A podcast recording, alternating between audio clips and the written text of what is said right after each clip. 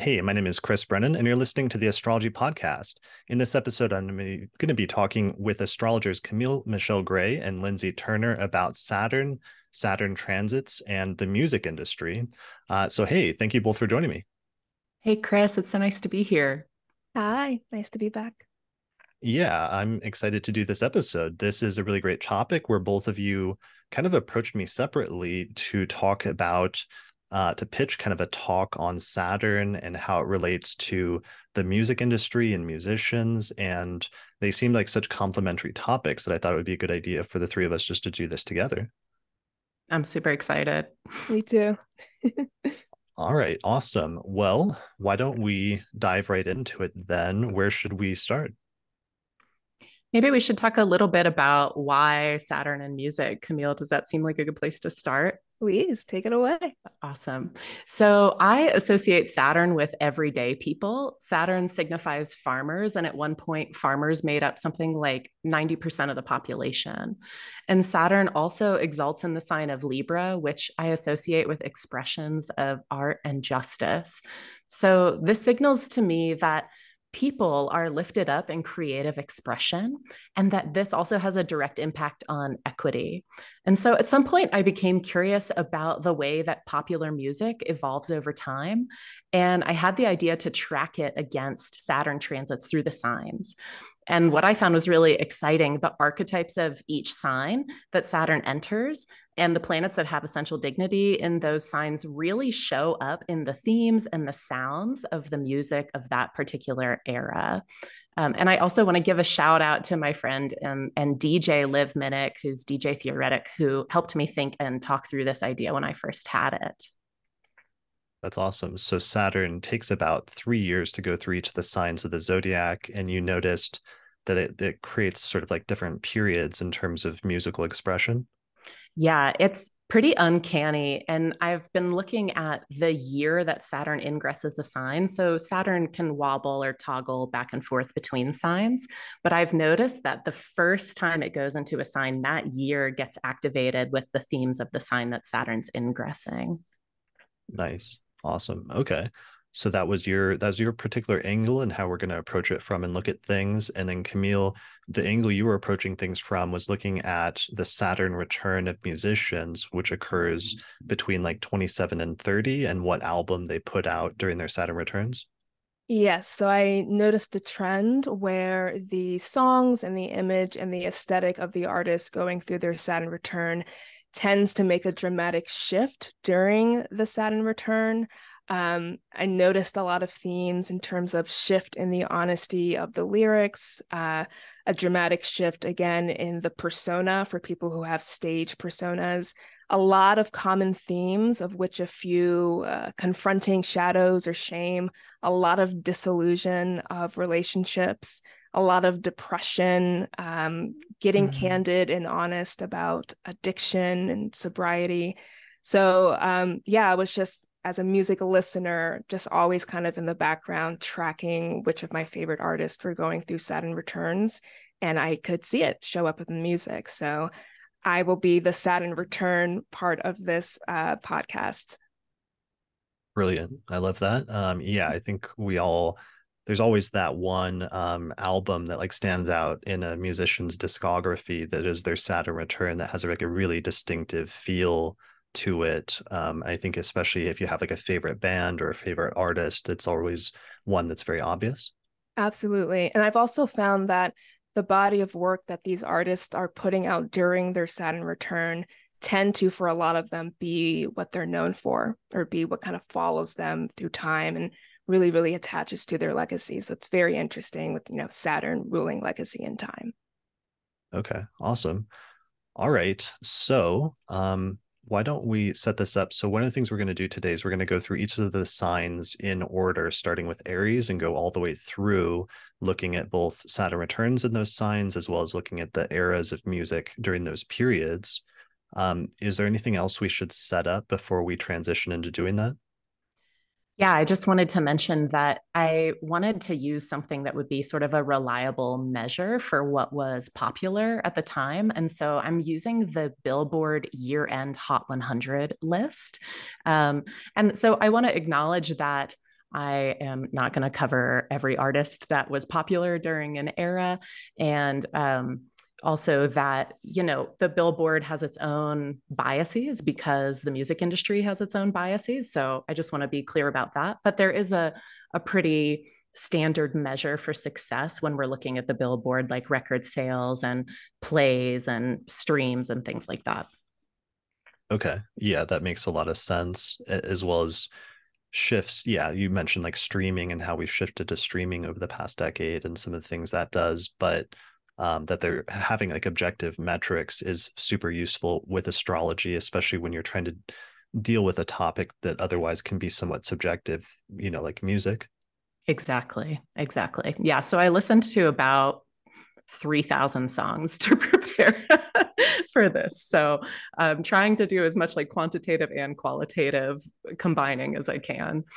Yeah, that's perfect. Doing the hard Saturn work for this episode is very fitting. Yeah. Yes. um, I was just going to add as we go through each sign at the end, I will bring up the Saturn return artist who has Saturn in that sign returning, um, as well as looking at the second Saturn era. So, like Saturn in Aries in the 60s versus Saturn in Aries 30 years later in the 90s. So, I will be covering the modern uh, side of things. It. And I'm okay. super grateful for that. Thank you, Camille. of course. All right, perfect. Well, let's jump into it then um, and start with Aries, shall we? Yeah, absolutely. So we get Saturn and Aries from 1967 to 1969. And we get three kind of major genres that I could identify. So we get classic rock, um, or maybe what millennials might refer to as classic rock at this point, um, like the Rolling Stones. We get Ruby Tuesday, and even off the bat, the color ruby and the day Tuesday are associated with Mars, who rules Aries.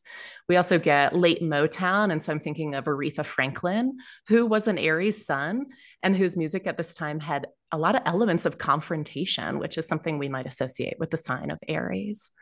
And then also we get psychedelic rock like Steppenwolf's Born to Be Wild and Magic Carpet Ride and The Doors Light My Fire. And I'm thinking of Aries as a fire sign.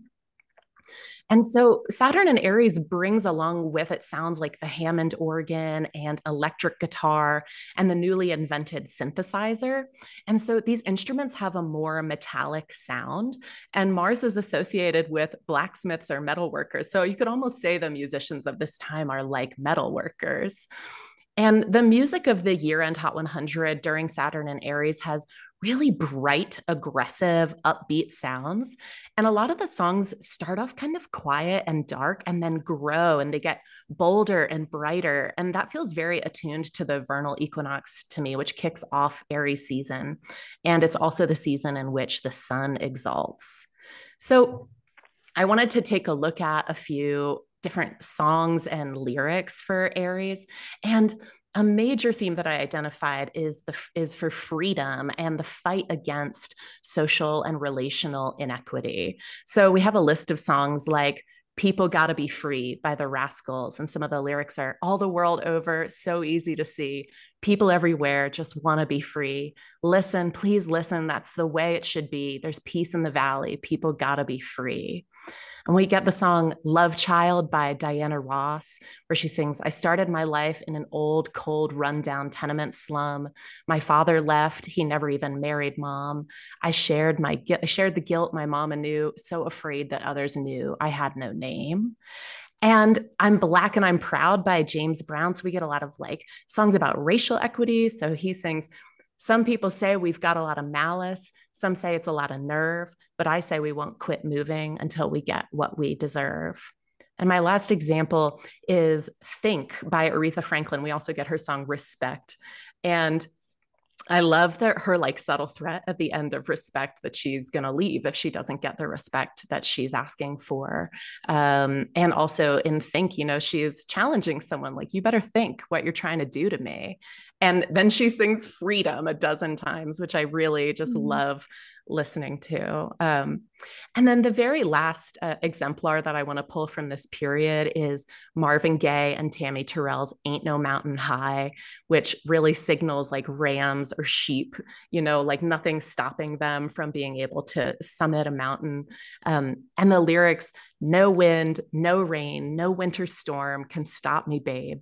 And so it's not only a song about the inevitability of getting to your loved one, but it also seems like a song about the inevitability of springtime. Wow, that's amazing. Um, and I love that because we always think about the late 1960s and it was such a charged time politically, and astrologers often associate that with the Uranus Pluto conjunction that was happening at that time. But this is actually really a great point, you know, that's maybe often overlooked is like Saturn transiting through Aries and some of the ways that that was actually influencing things as well. Mm, such a good addition. Yeah. Yeah. Um, all right. That's pretty amazing. I like that.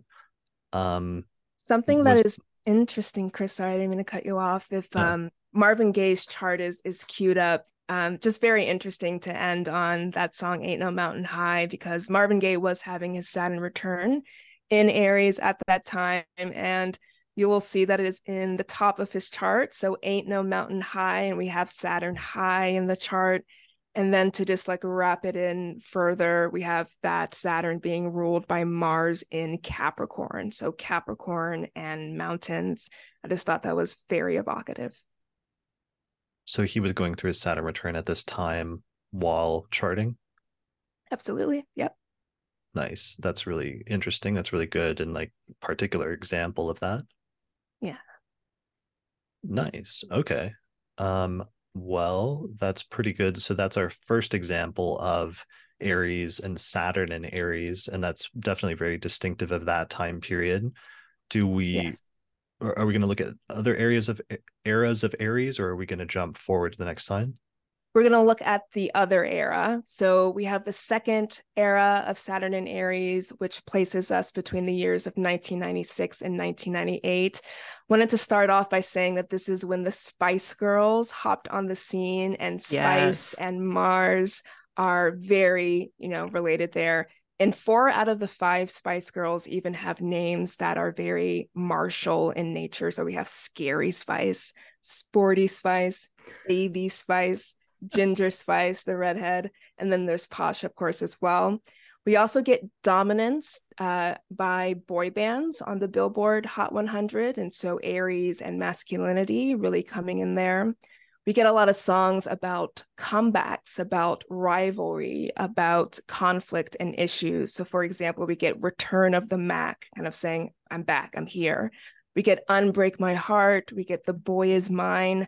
We get More Money, More Problems by Biggie Smalls. And in the background of all of that, the East Coast, West Coast rap rivalry that was happening. We also get the dominance of Maria Carey, Mariah Carey, sorry, um, and that'll be actually the first Saturn return example that we look at. So Mariah Carey in her chart has Saturn in Aries in the 12th house, conjoined her Venus. Um, we're going to look at her album Butterfly around this time, which to me is an album that really invokes a lot of freedom, which is key for Aries here. Now, Mariah actually considers this album to be her magnum opus. So, the great work often here associated with Saturn. Um, she sees this as a turning point in her career. This was an album she made as she was divorcing her husband at the time. So, again, the disillusion of relationships really comes up a lot with the Saturn return um, bodies of work that I've seen um, newly found independence on this album and in the visuals for the album we see mariah carey in a more sexual way we see her working with more hip-hop and r&b producers so it just made me think of mars and what it means to take control to be sexy to be hot or to be edgy um, and then just you know kind of cool here this is an album called Butterfly. And to me, butterflies are creatures of the springtime. And of course, Aries season is the be- beginning of spring. So I thought that was just a really, really lovely kind of tie in there. It's kind of quite literal, but yeah. Brilliant. Um, that's really amazing. Um, so eh, she has a whole stellium in Aries to She begin does. with. Yeah. So that's super fascinating as well. Um, you mentioned the, I know this is a digression, but you mentioned like the one of the things you mentioned that was really interesting is the like East Coast, West Coast sort of like hip hop wars kind of culminated like during this time period. Yeah. Um, because we had like right at the beginning of it, I think was the death of of Tupac and then Biggie at the same time. And that was kind of like the high water mark where things started to recede after that. But that would have been basically immediately after this period. Yes, and I believe the Saturn return of Tupac's death is Saturn in Aries. So that's something that's happening, I Oh, believe, wow. just like currently. I think that's correct, but but yeah, that was just basically the backdrop of Saturn in Aries in that mid to late 90s era. So conflict, unfortunately, in this case, reaching a very, very triggered end. Yeah, I just looked up the date that he died and it was September 13th, 1986, and Saturn was at four degrees of Aries. Mm, mhm. Um, Wow. so yeah, it was definitely part of that transit. And then, yeah, you had both of those tragedies, and then, but then it seemed like it, it led to some reflection and and to some slowing down of that trend after that point. Yeah. Yeah. Yeah. Okay. Cool. That's pretty amazing. All right. So we're seeing some patterns here, and I like how we're seeing the repetition and the echoes of very similar Martian type patterns as we track Saturn coming back to the same sign 30 years later after the late 1960s. Yes, it was so fun to see that this works through time. Right. Super fun. Yeah. Yeah, it's I mean astrology is one of those things that you really it's only sometimes in the you can learn so much in the micro picture by studying in an individual chart and an individual's life and the placements, but there's something that you can't replicate unless you look at like the full scope of history and you look at what happens when the same placements repeat over and over again. That was something that was really driven home for me last month doing the eclipses episodes. Mhm. Um, and this is another good example of that. Yep. Mm, awesome. Yeah. All right. Um, is there any other stuff about Saturn and Aries f- to mention? I don't think so. I think we're on to Taurus. Let's jump Okay. in.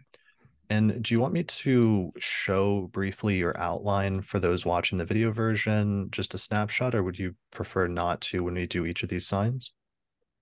What do you think, A Lindsey? snapshot. I'm not sure what you mean. Um, I could share my like, like I'm looking at our outline right now, and it sort of summarizes the sign that we just went through. And I wasn't sure if it'd be good to just show that briefly so that people have a visual reference, if that helps them to learn and follow, or if it would be better to not do that. What do you think? I was going to have up on my website, or I can make it available to you, Chris, a little outline, like cheat sheet, and even maybe a playlist so people could follow along when you release. Um, yeah, well, I mean, that would be the purpose of doing this, of showing it really quick quickly. So this is our opportunity, I think, to do that. Sure. So why don't I show that really briefly? There we go. So just here is the um, quick little overview for people watching the video version of some of the main points that we just went through and some of the dates involved. All right. Yeah. Um, shall we move on to Taurus? Let's do it. So. Saturn moves into Taurus in 1969 and stays in that sign until 1972. And so we get pop soul from the Jackson Five and from Fifth Dimension. And one of the songs I wanted to mention was the Fifth Dimension's Age of Aquarius, which is a song about a fixed sign while Saturn is in a fixed sign. We also get funk soul like Sly and the Family Stone. And then we also have someone like Neil Diamond, who's doing more pop rock. Neil Diamond was having his Saturn return during Saturn and Taurus. And we get folk rock from people like Simon and Garfunkel, who were also having their Saturn return during Saturn and Taurus. And another big band that I wanted to mention was Creedence Clearwater Revival, who's in the genre of roots rock. And Tom Fogerty, who did um, rhythm guitar for CCR, was also having his Saturn return at this time. So Saturn and Taurus really bridged the 60s and the 70s, preserving some of that psychedelic sound, but making it more melodious and less metallic. And in the Hot 100 from those years, we hear a lot more piano and a lot more acoustic electric guitar rather than just electric guitar. And I noticed that the rhythmic patterns get a little softer and slower and more relaxed. And this feels appropriate for a sign that Venus rules. So, some of the major Venusian themes I noticed in the billboard when Saturn was in Taurus are sweetness and flowers. So, we get songs like Sugar Sugar by the Archies, Sweet Caroline and Cracklin' Rosie by Neil Diamond, Build Me Up Buttercup by the Archies, and um, and and that's by the Foundations, which is a band whose name even has this like fixed Earth energy, like Taurus. Another major theme is friendship, especially being there for friends in difficult moments, which I think is so sweet that we're getting this with Taurus. So we have songs like Bridge Over Troubled Water by Simon and Garfunkel. We get the Jackson Fives, I'll Be There and we get James Taylor's Fire and Rain. And James Taylor has Venus in Taurus. And so it was interesting that he wrote a song about his friend's death while Saturn was transiting his Venus sign.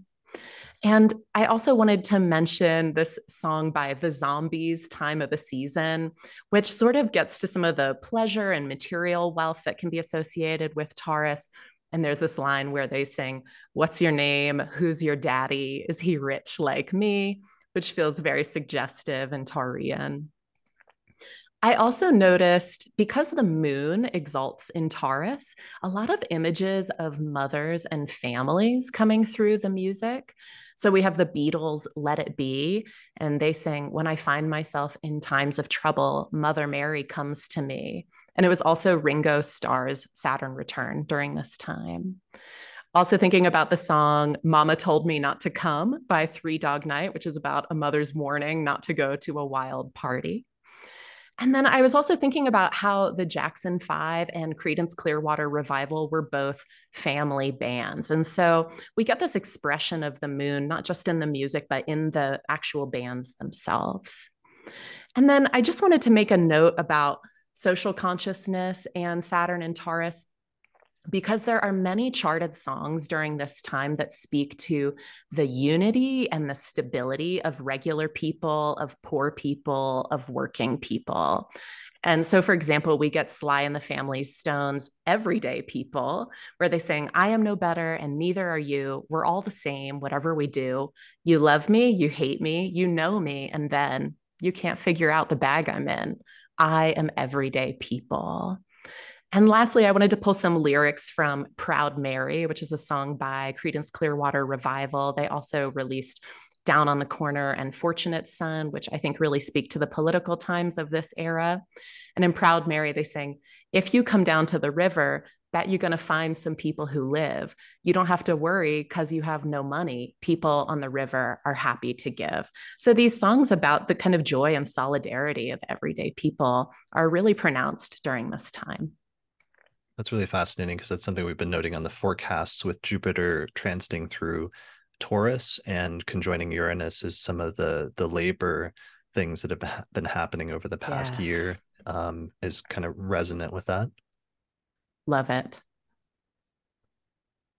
Something nice. that also is um, interesting is that this was when we got Woodstock, which was mm. billed as like a relaxing music festival. So very apropos for Taurus. Makes me think of like everyone in the mud when it like rained there. Yeah, super nature. yeah i really liked the point about earlier about um themes of like sweetness and like sugar and things like that because when i was doing the taurus episode a year ago i forgot how much that and sometimes like the comforts of like that which is sweet or that which is uh nourishing are like such core concepts for taurus where in the sign where the moon is exalted um, and things that nourish the body or that like feel good to you, like through the body or things like that. And and um, that's such a core theme with Taurus, and it's really funny to see that showing up here in a lot of those lyrics you mentioned. It's neat. It's all over the place. Right, for sure. All right. Um, so that's good. So then do we move into Saturn returns for this? We're going to move into very briefly the second era of Saturn in Taurus, which brings us to the time period between 1998 and 2000. So we get songs dominating the chart about money and material. So we get No Scrubs by TLC. Like I don't I love that. I don't want yeah, broke people near me. We get Bills, Bills, Bills by Destiny's Child, um, which is interesting in terms of everyday people having to pay their bills, like telephone bills and all that. Um, we get songs about physical beauty, about sensuality, and about sex. So we get the Thong Song by Sisqó. we get the song Unpretty, again by TLC. We get Genie in a Bottle, Christina Aguilera's debut about, you know, just sensuality and wanting to have that experience for the first time. We even get songs uh, where the titles are kind of, you know, emoting some kind of Taurian archetype. So we have Smooth by Santana. We get Breathe by Faith Hill. We also have uh, songs about women. So we get Maria Maria, which is again by Santana. And then, of course, songs about pleasing other people, about figuring out what feels good in a body. So we have I Want to Know by Joe, and we have Everything You Want by Vertical Horizon. The Saturn return example I wanted to use for this is Gwen Stefani of No Doubt. The title of this body of work is called The Return of Saturn. So, how could we not talk about this? Um, in the chart, you'll see that Gwen Stefani has Saturn in Taurus in her fifth house. So, here the Saturn return having a very direct relationship to her creative expression. Oh, is it in the fifth house or is it um, not? What oh, time do you house. have for her? Let me double check that I have the right data because I actually just noticed the Mariah Carey one I had the wrong time for. Oh, no. So I'm gonna I might fix that in post. But she has Saturn in Aries. I was showing it as Saturn in Taurus. Um, oh, okay. So for I can look that up really. Gwen quick. Stefani, it should be 2:09 p.m. Okay. It looks like it is what you wrote down. So let me fix that. All right, here you go. No, you were right. Yay. There we go. All right. So, yeah, looking at Gwen Stefani for the Saturn return example in Taurus, an album called The Return of Saturn, which is how could you not mention that? she has Saturn in Taurus in the fifth house. So, this is a Saturn return that has a direct relationship to her creative expression. It was released April 11th, 2000, with Saturn in Taurus, and also written mostly when Saturn was in Taurus as well. This was an album that, um, you know, explored her feelings of depression. And it also hinged a lot on femininity, what it means to be a woman. And so we have the, the Venus rulership coming in here. And then talking about all things sweet, there is a song on that album called Artificial Sweetener, which I just think wow. is beautifully Taurian, again, talking about very, very sweet things here in a literal way. Um, so yeah, very, very interesting that those themes carry through um, literally. yeah. She also reflected a lot on themes of like relationships and being torn with that and also at one point like motherhood and mm-hmm. um, things like that and yeah it was like a, it was a very stark transition from this huge album that they had just had which was tragic kingdom a few years before to like going into this album, which was a much more reserved and much more like somber in places like albums compared to their previous ones. Yes, absolutely. Yeah, so that's a great example. All right. Um, so where are we at now? Gemini. Gemini. Into Gemini. Okay. All right, let's do it. I in the true Gemini spirit, I had pages for this one that I whittled down to an appropriate size, but it's a very exciting transit to me. So Saturn moved into Gemini in 1971. We have it there till 74.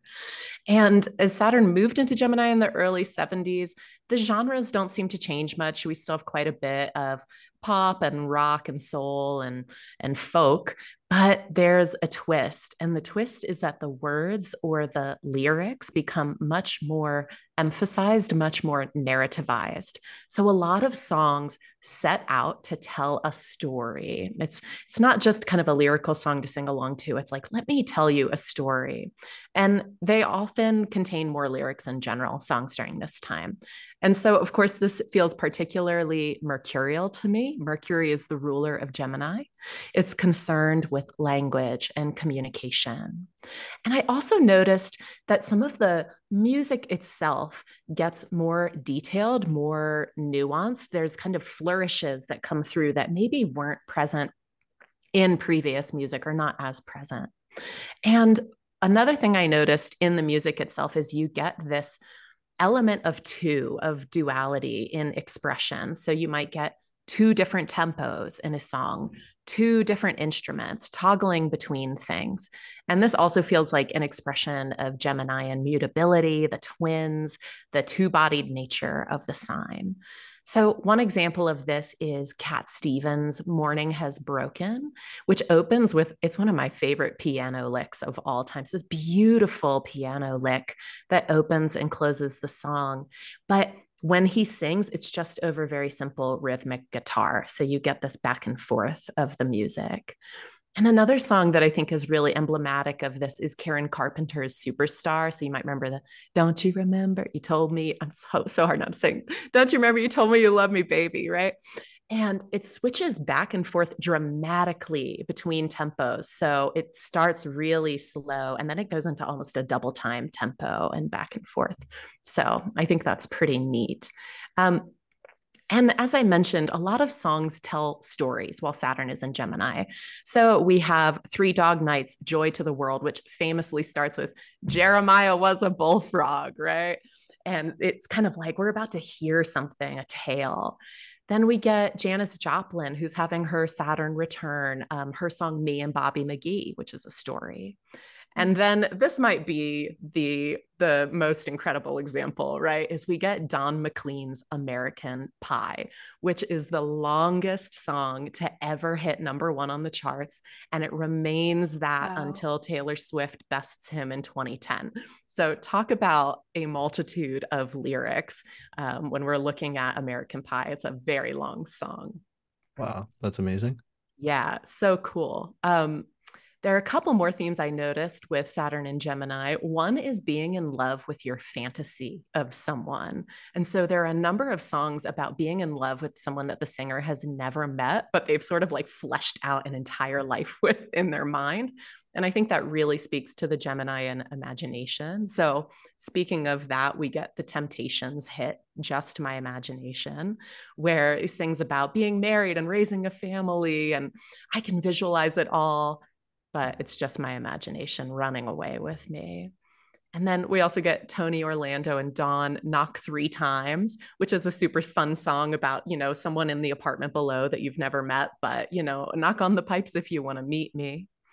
And the last example I have for this theme is Roberta Flack's song, The First Time Ever I Saw Your Face, Fun fact Roberta Flack is a triple Aquarian. Um, but it's this incredible, poetic, like stunning song about loving someone at first sight. And so it's not just like silly imagination or fantasy, it's also like really potent um, fantasy that comes through. Mm. Speaking of silliness, too, I found the song, I had never heard of it before, that made the year end Hot 100 by Chuck Berry called My Dingaling. where he talks about playing with his dingaling for like four minutes. It's it's such a weird song, but I thought it was pretty funny to mention. It's like, you know, mercurial kind of childishness and silly play. Um, and then just a couple one-offs to end with with saturn and gemini so there's this really weird phenomenon um, of Andrew Lloyd Webber and Tim Rice's song Jesus Christ Superstar, um, whose spiritual theme I kind of attribute to Mercury's signifying of devout people. But mm. Jesus Christ Superstar was the top selling album of 1971. And they couldn't get it to like be successful as a Broadway show. So they made it a rock album. And then it was both a successful rock album and Broadway show. So again, you get that, you know, two naturedness of yeah. Jesus Christ Superstar. And duality. then what's that? Yeah, the mm. duality. Yeah, absolutely. And then lastly, like Carole King gets uh has a lot of hits during this time. Um, but what she really had been like known for up until then and even after then is being a prolific songwriter. So again, we get this kind of two for one deal in Carole King, who's an incredible recording artist and also an incredible songwriter. That's incredible. That's already sparking a lot of thoughts for me that I know are going to come up for in the next cycles. So once we get there, I have some, we'll see like a, a repetition of a lot of these themes that you're pointing out. Cool. Yes. So in the second era of Saturn and Gemini, we're in the time period between 2000 and 2003. So we get a lot of songs topping the charts, uh, the year end charts about thinking and about memories. So we have Can't Get You Out of My Head by Kylie Minogue. We have You Remind Me by Usher. We have Let Me Blow Your Mind by Eve. We have How You Remind Me by Nickelback. We also get songs with heavy wordplay, trickster energy, kind of like cunning energy as well. Lady Marmalade, um, which is to- toggling between multiple voices. So we get Lil Kim, we get Pink, Christina Aguilera and Mya. And also very interesting that in that song they speak a little French. So here we have the mercurial nature of just bringing in language to tell a story. We have a song called Hit 'em Up Style by Blu Cantrell, which is about stealing a person's money because they did you wrong. And so we're going to rack up, you know, their credit card. So heavy, like trickster con energy we get songs about mental confusion, about open ended questions. So we have Avril Lavigne's debut, Complicated. Why do you have to make things so complicated? We have Dilemma by Nelly and Kelly Rowland, right? So just being unable to make up your mind about something. And very interestingly, we also get songs about talking, walking, travel, and going back and forth. So we get Drops of Jupiter which is about like symbolic travel between the planets. And we also get A Thousand Miles by Vanessa Carlton, which is I would walk 1,000 miles if it meant that I could get to you. So very, very evocative. Um, the Saturn return example I want to use for Saturn and Gemini is Joni Mitchell. So during this album, sorry, during this period, she released her album Blue. And of course, blue means to be down or to be sad. So here we have the Saturn uh, sadness, melancholy, depression, kind of even seeping in the title here. This was written during the dissolution of a relationship. And then during the Saturn return, she had another relationship that ended as well. So just a lot of heartbreak. This was a period of time that involved drug addiction for her as well. An album that explored themes of loss, transformation, and travel. Um, Joni Mitchell says, quote, on this album, I feel like I had absolutely no secrets from the world. I couldn't pretend in my life to be strong or to be happy. And so I thought that was very interesting for Saturn in Gemini and this feeling of having to have a really hard talk with yourself and having like serious reflections. Um, and then, of course, this was an album that was regarded best of all time so, of course, while she was recording it, not a really great period to be in, but this just speaks to Saturn legacy and Saturn longevity. And we'll see that time and time again where the work created during this period for, for folks really, really, really becomes uh, a definitive piece of work for them. So, even though she was going through like a period of hardship personally, um, professionally, she did some of her most important work. Absolutely. Yeah. Okay. That's super interesting. Um, so I'm noticing a pattern here that brings up a Saturn and Gemini person, but um, we are talking about like Saturn and Aries and some of the like the era of East Coast West Coast rap battles, mm-hmm. culminating with Tupac and Biggie. But then Saturn and Taurus, that period immediately after that was kind of the transition into more like like money type rap focus um like you know puffy got really big then and Mase and mm-hmm um, sort of that shift that started to take place around that period for like two or three years.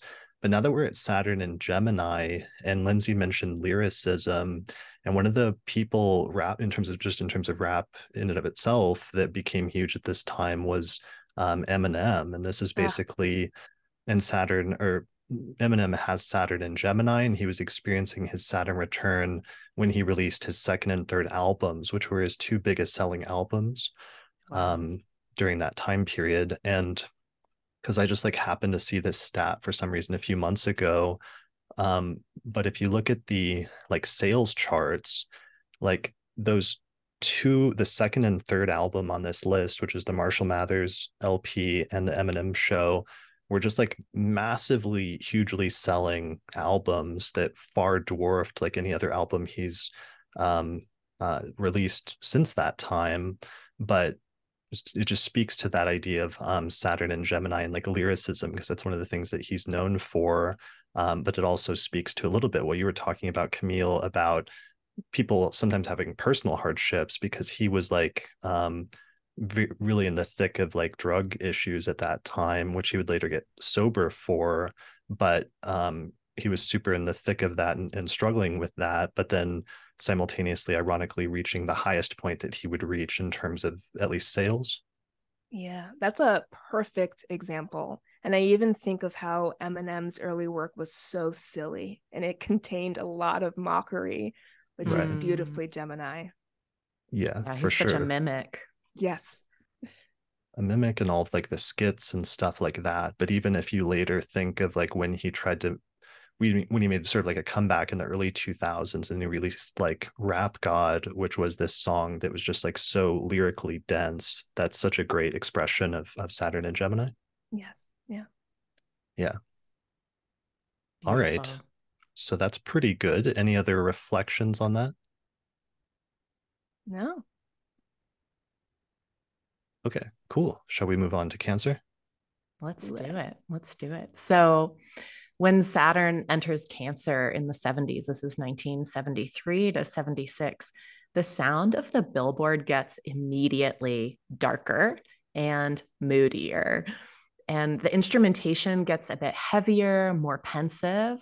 And I noticed there's a lot of wah wah guitar distortion, which is a sound I think many of us associate with 70s pornography tracks, but it's just really present during this transit. And so I think of Cancer being ruled by the moon and the moon being the luminary of the nighttime. And there's just more of a nighttime vibe to this music than any of the other signs we've looked at so far. And so during this um, transit, there seems to be an emphasis on soul and R&B, music that lends itself a little bit more to these lunar expressions of sex and nostalgia and kind of nighttime taking things slow. And so I think I would use the word groove to describe the genre shifting that happens during Saturn and Cancer. A lot of the songs stand out more for their rhythm and their feel than like their lyrics, like we saw in Gemini. Um, and so that does feel very lunar to me, right? We're like talking about the emotional life or feelings or the body, right? And so there's this more kind of embodied quality to the music. I think some of the exemplar artists of this period are Barry White, who had a Cancer Saturn and Cancer Moon. Um, but his moon was on his descendant, and he makes like a lot of lovemaking music, right? We get Chaka Khan, who also has a Cancer moon, and Marvin Gaye, who had Cancer rising. And so between the three of them, we get I'm going to love you just a little bit more, baby. Tell me something good and let's get it on. And a lot of folks refer to this as baby making music, which feels very lunar and Cancerian to me as well. So, speaking of making babies, there's a strong through line of songs about parenthood during Saturn and Cancer. So, we get um, Jim Croce's Time in a Bottle, which he wrote while his wife was pregnant. We get Paul Anka's You're Having My Baby. And then we also get themes of racial identity, particularly around interracial dating and mixed race identity, which to me feels particular to both Saturn and the moon, which are, you know, placements that we can look at to kind of track parents and lineage and ancestry in the chart. So we get this song Brother Louie by Stories about inter- interracial dating. We get the band Redbone, which is actually a Cajun word for mixed race identity. And we get a, a, very controversial song from Cher called Half Breed about her alleged Indigenous ancestry, which she's since apparently disavowed. Um, so lots of songs about about racial identity and and and racial interracial dating. Um, one of the other big themes for Saturn in Cancer are um, time and memory. So we get Steely Dan's "Reeling in the Years." Um, and also songs about the moon. So, one of the best examples of this is Dancing in the Moonlight by King Harvest, mm-hmm. which just feels too good, right? Mm-hmm. Too good. And then this is one that really surprised me songs about trains. So I'd be curious, Chris, what you think about this. Um, but we've got Midnight Train to Georgia by Gladys and the Pips. We've got Locomotion by Grand Funk Railroad. We've got the O'Jays Love Train. And we even have Blue Swedes Hooked on a Feeling, which starts with this ooga chaka, ooga, ooga, ooga chaka, which is the rhythm that a train makes. And so it has me wondering about Saturn and Cancer and the moon, um, it, you know, maybe signifying trains somehow, like with the moon's joy in the third house. Um, and transportation or like a moon saturn combo of like heavy steady transportation so i'm curious what you think of that and there's just one last theme that i have um, chris and that's um, bad men we see it with Saturn and Cancer. So we get songs Bad Bad Leroy Brown by Jim Croce, and we get Carly Simon's You're So Vain. We get the song The Night the Lights Went Out in Georgia by Vicki Lawrence. And one thing that Camille and I noted was that we see a lot of women breaking glass ceilings during Saturn and Cancer and overcoming kind of the bad things that patriarchy has done. So yeah, super super neat transit. I really love Saturn and Cancer for this. Yeah, I like and you mentioned um some of the you mentioned like USA themes and like like feelings of nationalism or, or, something like that. Yes, that also comes through as well. And I just, for the sake of time, didn't mention it, but yeah, we've got like John Denver, Rocky Mountain High, um, and Elton John's song "Philadelphia Freedom" comes out um, during the kind of transition year between Cancer and Leo, so that's really notable as well. So yeah, patriotism to uh, to a Cancerian country totally comes through yeah yes. that makes such sense. Um cancer that's something i've been understanding a lot more lately is the, the those feelings of of home and defensiveness sometimes surrounding things um, as being part of the impulse underlying things that you can see sort of locally in a person's chart when they have cancer placements but when that's in like a country like how that that plays out on a broader level. Yeah yeah a lot of a lot of devotion and kind of tribalism. Right yeah. Um okay that's very interesting. Um okay what about the um the 2000s yeah so the second era of saturn in cancer we're looking at 2003 to 2005 all roughly one thing I noticed here is that this is when emo music really, really takes a stronghold. That's so funny. Um, it started in Gemini, it ends with Saturn and Leo, but Cancer, the entire time Saturn was in Cancer, we get emo culture, you know, just really, really peaking. And of course, Cancer, emo, emotional makes a lot of sense. But when we look at the year end billboard, we get a lot of songs about intense love and intense emotions. So we get Beyonce's debut, Crazy in Love. We get Miss You, which was a song that was posthumously released by Aaliyah after her untimely death. So, a really, really emotional song there. We get Unwell by Matchbox, If I Ain't Got You by Alicia Keys, We Belong Together by Mariah Carey. So these very devotional, intense love songs about a, another party or another entity. Another thing I noticed here, and Lindsey and I had a laugh about this, but just a lot of club bangers for a lot of reasons. So we get in the club, we get a lot of Usher hits like Yeah, um, and again, we were just connecting it to the fact that, you know, the moon and nighttime, right? And so going into a club, of course, is an evening activity and perhaps some baby making happening as a result. So That's one thing I noticed there. The Saturn return example I want to use here um, is Dolly Parton. She wrote I Will Always Love You around her Saturn return. And now we've also learned she wrote Jolene on the same day. So, again, these huge, epic songs that are written during the Saturn return, really just defining what a person is known for. So, one thing that was kind of interesting here to kind of break up the rhythm of what I was looking at before so Dolly Parton wrote this song around her Saturn return, but interestingly, Whitney Houston sang and released her version of I Will Always Love You during her Saturn return in Aquarius. And they are both respectively known, right, for that song. So it's wow. just very interesting here. Um, both of them also have Saturn opposite Venus. And of course, this song, I Will Always Love You, is about saying goodbye to a lover, you know, knowing that you're not the best person for them, but, you know, wanting to see them do well, which is just such a beautiful, nurturing, supportive Cancerian kind of way to say goodbye. Yeah, that's beautiful. Yeah. So there's Dolly Parton's chart.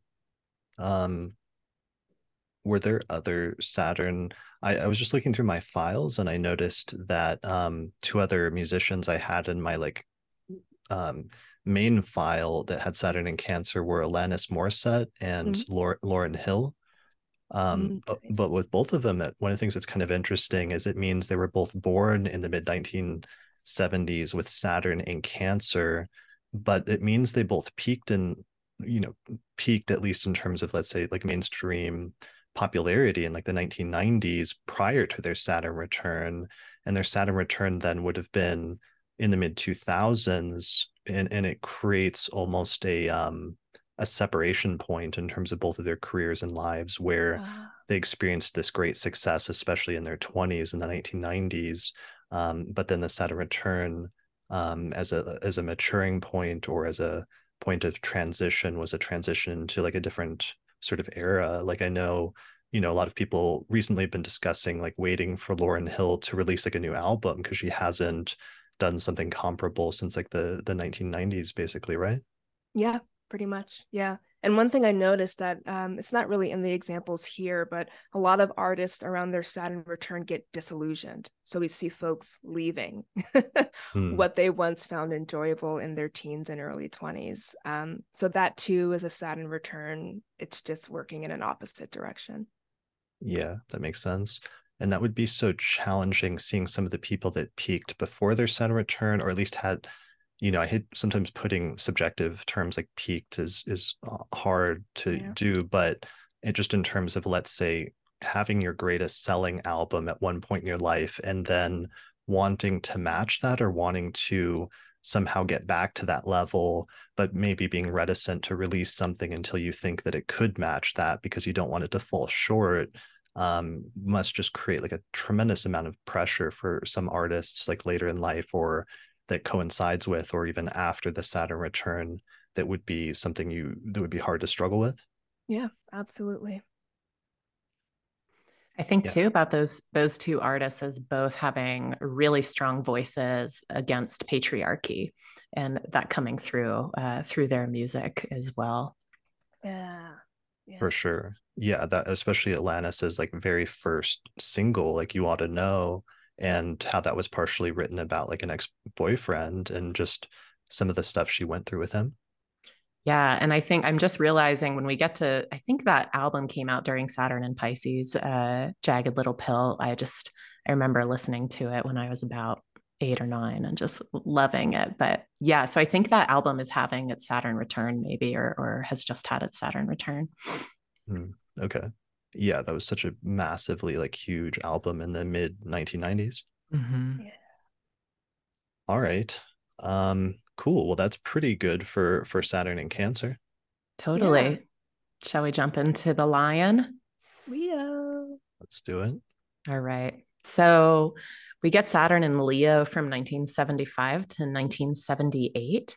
And it seems to be when disco really begins to build momentum in the billboard. And as I was doing this research, I just realized wow, the disco ball is such a quintessential image of Saturn in Leo because it's this kind of bright luminary like the sun, right? Leo's ruler in the middle of this dark club, thinking about um, Saturn, you know, ruling darkness or signifying darkness. Um, that, that, that's hilarious because this summer, like um, with Venus going retrograde in Leo, and some of the keywords were like glitter bomb, but also, you know, you had the Barbie movie come out when Venus station retrograde in Leo, and right at the beginning of it, they have um, kind of like a disco opening like song when they're doing the dance party uh, that was disco inspired and a Dua Lipa song that's very influenced by like disco type influences. Yes. I love it. I love it. Yeah. And around this time um, in the 70s, we get the movie Saturday Night Fever, which actually uh, comes out during one of the bridge years between Saturn in Leo and Saturn in Virgo.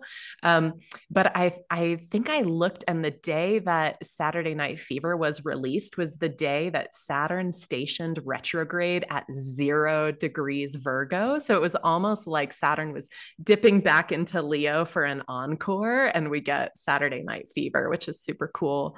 And even thinking about that the title of that movie, like Saturn ruling Saturday and fever oh, as wow. a fiery thing and a fiery sign.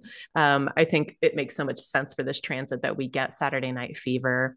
Um, and so, generally speaking, the music from Saturn and Leo is super fun, super upbeat. It's bright, it's funky, it's loud. Um, there's big singing, big belty voices that kind of calls to mind a lion's roar to me. Um, and there's also something really courageous to me about this transit and thinking of Leo um, and the heart and courage, um, because we get a, a, a lot of Black and gay artists that are hitting the mainstream in some new ways. So disco is was culturally black and culturally gay, and white rockers did not really love its presence on the charts. Um, and so I'll discuss that more with Saturn and Virgo. Um, because I think that disco is really both like a Leo and Virgo phenomenon. Um, but if you look at the music generally with Saturn and Leo on the billboard, you get big themes of fame and royalty. And so some of the top songs for those years are David Bowie's Fame, um, Queen, you get Queen, right? Just the name of the band, and then um, Killer Queen. And then you get ABBA's Dancing Queen. And so dancing and dance music is a huge part of this transit, as was the Bee Gees song. You should be dancing, right? And so then, of course, like you mentioned, Chris, we get a lot of solar and sparkling celestial imagery as well. So we get Glen Campbell's Rhinestone Cowboy. We get Earth, Wind, and Fire's Shining Star. We get KC and the Sunshine Band, um, who sings Get Down Tonight. And there are lots of references to gold. So we get David Bowie's Golden Years and America's Sister Golden Hair. And one Saturn and Leo song that seems to have truly stood the test of time is Queen's Bohemian Rhapsody. I don't know anyone who doesn't know this song. If you don't, listen to it. It's so operatic and bombastic. Um, what a and another song Saturn that I, Leo song.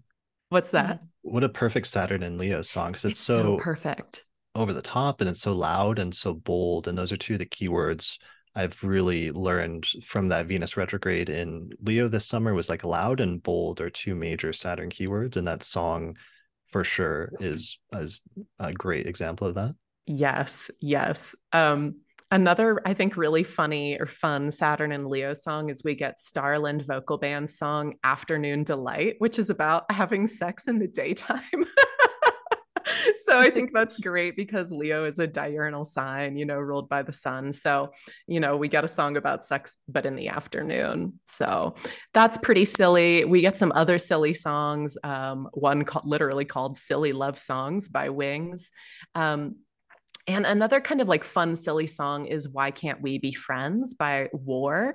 And I actually have a little personal anecdote about this. I was friends with um, Deacon Jones's stepson, and Deacon was a backup singer on this track. And so, if you don't know Deacon Jones, he was a huge football star at the time. He coined the term sacks, um, he was a Hall of Famer. And so, I think it feels super leonine that we have like a celebrity cameo, right? And he helped this band And war become famous. And the last thing I'll say about Saturn and Leo is that we have two really important artists having their first Saturn returns at this time. So we have Elton John and Freddie Mercury, who both dominated the charts as out gay men. And I think that this is really important to note when we're talking about Leonine pride and solar visibility. That's incredible. So both Elton and Freddie Mercury had Saturn and Leo? Yes. Whoa, so that... it makes it they're so showy. I mean, it's so perfect, right? Yeah, like that's um that's honestly stunning. The just because they were with that sort of like Leo energy, like so bold and so loud and so out there, but also in that way so trailblazing because they were just so undeniably like skilled as like musicians and as vocalists that um it almost in an era where it was harder to be like out like as as a queer person it almost forced you know um the mainstream to embrace that you know because they were so talented even though there was like so much um oppression like prior to that point having a yeah. hard time artic- articulating that but it was like very early sort of like inroads through like just sheer like musical talent and things like that yeah, it's it makes me really emotional to think about how important they were um, to to queer people and to music at this time and and ever since. Yeah, for sure. So does that mean so they were both um, having their Saturn returns during some of those periods? Like you said, Bohemian Rhapsody that was during the Saturn return during Saturn and Leo. Yes, yes. And I think okay. Elton John had some hits as well during this time. Um, but for space, I just didn't include them in my little write up. All right. Well, this is yeah, he had Philadelphia Freedom. That was that was coming out around this time. All right. Well, this is so good that I'm just gonna like throw these in. Um, so here's Elton John's chart. He has Saturn at two Leo and Pluto at eleven Leo. Wow. Um, and then here's Freddie Mercury, who had Saturn at four, Leo, and Pluto at 12. Mm-hmm. So yeah, that's just really stunning. So that's a that's such a great example. Like that in of itself, you could almost do a whole episode on just those two. I would love that. yeah. All right. Um anything yeah. else about that period? Not from me, no. Okay.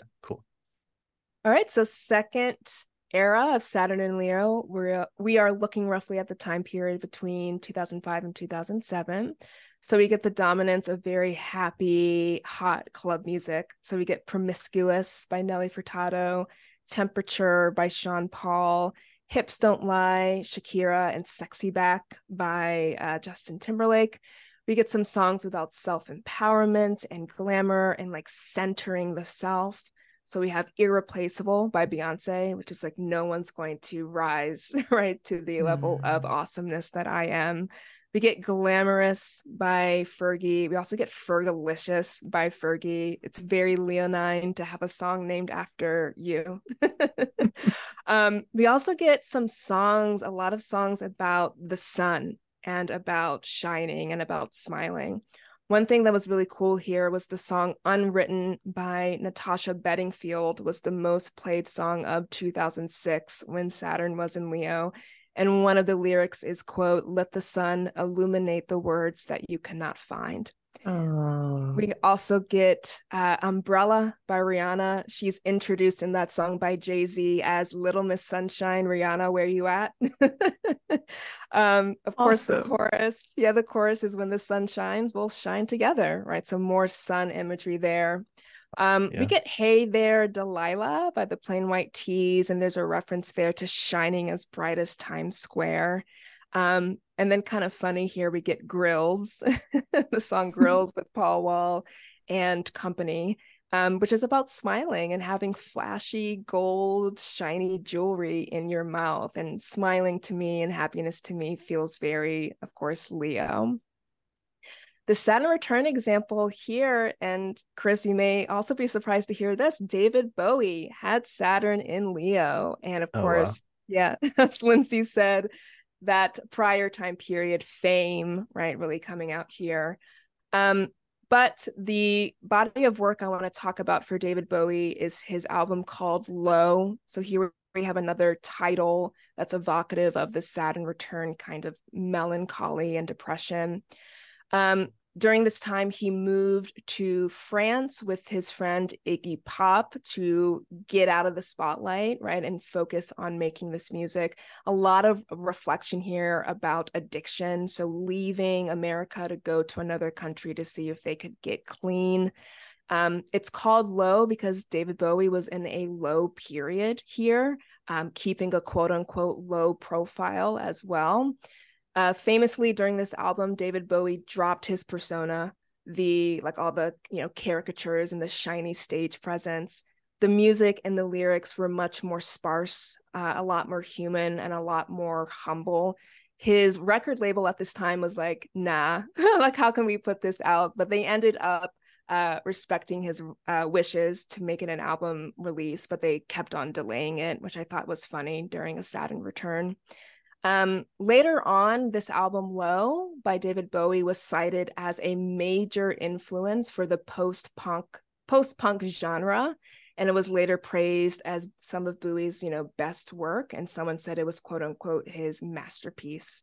So here again we get of course the sadness and the confrontation of one's individual experience of the Saturn return, but in the context of culture and society it ends up being something that lives on right? And that ends up being you know a shining example of the the talent of this person and the influence of this person. Wow. Yeah. Yeah that's incredible. Um and also another you know great example of somebody that was out like relatively early on um and and who was just like widely regarded as an incre- incredible musician. And in that way through the just show of his through shining basically through shining his own yeah. personality um yeah like made inroads for people. Yeah absolutely. Wow. I should have packed my tissues for this episode. I'm like getting i have a leo stellium and i'm just feeling so emotional. It's very sweet. Mm-hmm. yeah um all right. I'm trying to think if there's any other reflective points about that or any other things that are relevant uh, about Saturn and Leo before we move on. Were there any other examples that you would have included if we threw others in? Oh gosh, I don't I don't have the uh the notes handy. I just have my write up that I've done, so I would have to take a look, but Okay, no problem. I could um, look at some of these. Did you say Earth, Wind, and Fire, Shining Star? Yeah. yeah. Yeah. I think most of these were said here. Yeah. Okay, cool. Well, why don't we move on to Virgo then? Nice. Excellent. This okay. is this is a super interesting transit. I, I've said that about the the mercurial signs. Um, but it's true. I, there's some neat, um, neat slash tragic history that happens here. Um, so Saturn in Virgo rounds out the 70s, and we get a lot more disco during this time. And so the Bee Gees songs from Saturday Night Fever, which I, you know, talked about with Saturn and Leo, that soundtrack just takes over the Billboard. If you look at the top songs from, um, I think 77, it's just like Bee Gees, Bee Gees, Bee Gees. And it's interspersed with Andy Gibb. And Andy Gibb was actually the youngest brother of all the brothers, all the Gibb brothers who were in the band, the Bee Gees. So they're all brothers and they're all dominating the um, the, the year end Hot 100 chart with Saturn and Virgo. And so what I think is really cool is that Mercury actually signifies brotherhood according to Valens. And um, so I just think that's a that's a really neat thing that we have like brothers just taking over. Um, I also was thinking about how Mercury rules the hands and the arms and the shoulders. And in disco, you know, you get a lot of choreography that involves the hands and arms and shoulders. You also get at this time um, the YMCA by the Village People, right? Which has this choreography where you're literally like spelling things out with your arms and hands. So right. I think that that's that's really exciting and, and like fun to put together. Yeah, um, so also, you know, the disco club, it's it's becoming mainstream and, and it's becoming this um, place for singles to meet. And so I'm also thinking about singles as kind of an appropriate expression for a sign whose image is the virgin, right, or the maiden, or some someone who maybe isn't coupled or partnered. Um, and so if we're if we're thinking of the Bee Gees as the disco kings, we get Donna Summer, who is the disco queen, and she was having her Saturn return at this time, um, and she had so many hits at the year on the year end Hot 100. She had Last Dance, Hot Stuff, Dim All the Lights, Bad Girls, MacArthur Park, Heaven Knows, No More Tears. Um, so I think it's super important to mention her when we're talking about um, Saturn and Virgo. And I would also be really remiss not to mention Grease. so we get another John Travolta movie, um, and also his co-star is Olivia Newton-John, and so they both make the year-end Hot 100. And I just think Grease is such a quintessential Virgo um, expression because it's about cars and virgins. and so we have this expression of Mercury, which rules vehicles and transportation, right? Um, and and then virginity, right, which is so literal to Virgo. Another thing I noticed about this kind of virginal quality of this time um, was the Knack's My Sharona, which I think was was number one for the year uh, when it came out, and um, it was written about like an adult who was in love with a 17 year old. Um, so that's um, yeah, that's kind of an interesting note. Um, I also noted we see um, bands that are named Kansas and Bread. And that feels like a nod to Virgo's like signaling of wheat and grains and kind of the, you know, American heartland where those things grow. Um, so the history that I kind of wanted to bring into to this section um, is that as I was researching Saturn and Virgo, I came across a documentary on the Bee Gees called "How Can You Mend a Broken Heart," and something I really appreciated learning about them was that they completely changed their entire sound while they were recording the tracks for Saturday Night Fever. So they had been a pretty popular band, but I think people really know them for the Saturday Night Fever soundtrack. And so this feels very mutable earth coded to me. Like they just adapted to the musical mm-hmm. climate and it paid off huge for them until um, this was the really like tragic thing that I learned from this documentary was there is a day that is considered the day that disco died. And so this was the info I sent you, Chris, um, for this chart. So as I had mentioned, disco was really hated in some circles. Um, and you know, I think we can draw the conclusion that this was a kind of racist and homophobic phenomenon because disco is associated with Black and gay people. And so in 1979, this Chicago DJ named Steve Dahl ran a promotional stunt called Disco Demolition at Comiskey Park Baseball Stadium. And he invited attendees to the baseball game that night to bring a disco record to blow up in the middle of the field. And what happened, according to this usher that's on the documentary, is that the records that people brought were by primarily Black artists, whether they were disco or not. And he said it felt like a book burning, but of Black music. And then there was this like calamitous riot on the field after that. And it was after that that disco really kind of just stopped being popular.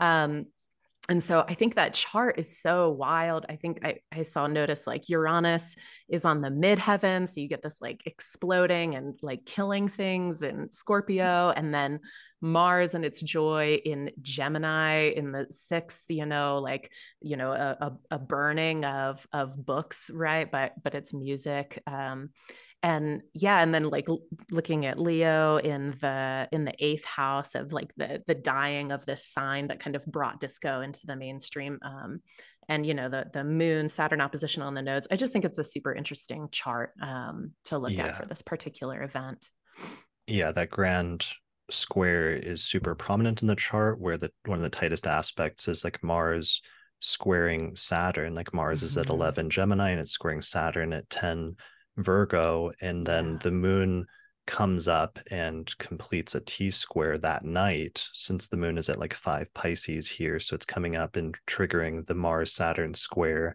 And then Neptune is like thrown into the mix in even in, in um, Sagittarius. uh, opposing Mars and squaring Saturn. So that's like a lot of tension just in one one chart. Yeah. Yeah. Super, super sad event. Um, but you know what's really interesting is that the Bee Gees then just pivoted again, which again it feels Virgo or mutable Earth coded, where they just started writing loads of hits for other musicians. Okay, so they were acting as writers for other. That's super interesting in and of itself. Mm-hmm. Wow. Okay. I have to say, Lindsey, I think you'll really like this. So Saturn and Leo as like bringing disco. And I just looked up and Panic at the Disco's first song came out when Saturn was in Leo. Wow. Isn't that funny? Amazing. Yeah. Amazing. Disco everywhere. Um, all right, so let's look at the second era of Saturn and Virgo. We are now between 2007 and 2010. Lindsey actually helped me to generate some ideas here. Um, she sent me a document to say like look out for songs about kink and messiness. So we do get that. So we have songs like i kissed the girl by katy perry. We get poker face and just dance by lady gaga. Um, TikTok by Kesha, which to me is like a messy party anthem, and even the video is just very chaotic. Um, we get Taylor Swift's Love Story, which I think brings in another side of Virgo, and that's the storytelling that was in that song. And also to me, the kind of innocence of Taylor Swift at that time and the innocence of that song. I think in the video, she's wearing like a Victorian, like very chaste looking kind of dress as well. We also get single ladies. Um, and there's just so much to talk about here with Beyonce. First, we have hand movements again. So in the yeah. single ladies video, we have that. Um, single again. So the Virgo virgin, the maiden, right? I'm okay with being by myself. So I just thought that was like, I, I just connected those dots. I was like, wow, here we have like another hand movement from she, Queen Virgo herself. yeah, she had, and she famously has the sun in Virgo. She famously has the sun in Virgo, absolutely. Um, the Saturn return example I want to look at for Virgo is Pink. So she released her album Funhouse during her Saturn return. She has her Saturn in Virgo as well as a Virgo stellium. So you'll see here on the screen giant Virgo energy. This was written during the dissolution of her marriage. So, time and time again, we see that uh, relational drama is influencing these pivotal works. The lead single to this uh, album was So What, which I think is an instantly recognizable Pink song. And it also became her second Billboard 100 hit. So she was having her return as she was topping the charts. Um, she called the album Funhouse because she said, quote, it's about when the box you are in does not fit anymore. You want to burn that fucker down and start a new one. So it just made me think of the rebirth of the Saturn return period, how we are looking and examining the structures that have brought us to that point of life and are really deciding whether or not, whether or not we want to keep those structures as we move forward. So like her specifically feeling like she wasn't in the right box and kind of breaking free. She says that this was her most vulnerable album to date. Um, so again, a kind of Saturn returned sadness and honesty and sobriety kind of informing the lyrics here. I think she even got a little bit sober, or she had a song called Sober on this album. Um, and then you'll see on her chart, she has Venus nearby her Saturn. So again, bringing in quite literally Venus significations of relationships and music. Yeah, it's crazy how much because she has so many close configurations to Saturn, which is at 17 Virgo. And you when you mentioned the like burn it down thing, it made mm. me think of mm. she has that very close like Mars Uranus trine with Mars at 20 um, 20 degrees of Cancer and Uranus at 17 Scorpio, and they're both closely square or closely sextile Saturn at 17 degrees of Virgo. Um, and yes. it sounds similar to that like energy. Yeah, and that Aries moon in the six, like just breaking free. It's just more, mm. yeah, going off the Mars there. For sure. Mm thinking about like virgo too and how the there's some sort of like maybe organizational qualities of it and like you know putting things in boxes yeah. and you know and then her just being like screw the box i don't i don't want to be involved with this box anymore Absolutely. Yeah. Perfect. For sure. Um, I was trying to look through my files, or was there anything else you wanted to mention about Pink? No, that's it. Okay. Um, I was just looking through my files and I saw a funny one that just came up, which is um, one that you would not normally think of as a musician because he's not primarily, but um, Andy Samberg uh, has ah. Saturn in Virgo, and he was like a comedian that was in like a comedy troupe in the early to mid 2000s. And they started out making videos on YouTube. Um, but then he got on SNL like later in the 2000s. And around this time, he actually started releasing like making music on SNL. So they were doing these skits where they were doing these funny musical numbers, but with, on like, a boat. yeah, exactly. Lonely Island. I love all of them. yeah, I love funny. the Lonely Island as well. I knew somebody who was actually an astrologer who was actually in one of their early skits. Uh, skits. Laura, Laura Machete is actually in one of their early skits, which is really funny because I just saw it randomly one day and I messaged her and I was like, "Are you in a Lonely Island skit for some reason?" And she was like, "Yeah, yeah, I am." That's um, amazing. Yeah. So Virgo can do both. yeah. Yeah, well, it really makes me think of um, you know, Virgo and Mercury and that like sort of comedian aspect of of Virgo is something that that I've seen very prominently, not just with him, but with other people that are that have that dual role of being both a comedian but also being a musician um, Donald Glover is another good example of that. Yeah. Who has like Virgo rising and I think Mercury and Virgo on the ascendant or something, right? Mm, yeah. It also makes me think of like how Virgo is about perfecting skills and how in a lot of ways uh, Adam Samberg, I think Andy Andy Samberg was uh, taking his comedian skills and right and just applying it now to music and mm. the versi- versatility of that kind of talent is is Virgo to me. For sure. For sure. Yeah. The versatility and the ability to wear different hats or even to, you know, with Mercury being exalted there to like actually excel into yeah. completely different fields that aren't normally related, but to like actually re- reach almost like the top of both of those. So, like, you know, in his instance, he was getting big movie roles or other things like that, but then he started getting awards like at that time for some of the music they were doing on SNL. Mm-hmm. Yeah. Wow. Wearing many hats and being good. it's very Virgo coded. Yeah. Yeah. Right. It may, even makes me think of like Andy Gibb, who one of the big ways that the Bee Gees music changed was that he started singing in falsetto. So mm-hmm. he was singing in a lower register, and then you get this more than a woman, you know, and and people thought i mean some people thought it was like truly funny um, but you know it just points to again that versatility and that ability to kind of do both or adapt and that kind of um, i mean it is falsetto can be like a little silly sounding but it's it's catchy and it's fun and exciting. It is it is. Well and that's the same thing with um, donald glover and like his song redbone remember which he sings in that like really high tone? Oh yeah Interesting. And thinking of like Mercury signifying like kids, right, who speak in a, a naturally higher oh, voice. Oh, wow. Yeah. That's a good point. Um, and really quickly, here's his chart, just because we do have a time chart for Donald Glover uh, slash Childish Gambino, and he just has 21 Virgo wow. ri- Virgo rising, and then Mercury's like right there at 16 Virgo. um, having recently, it's like stationary, like the day he was born, oh, and I was just think of him because he's somebody that's excelled at all of these different things of like acting, stand-up comedy, music, you know, producing, just many different hats. It's funny because hmm. he has two names too. It's very mercurial. Right. yeah.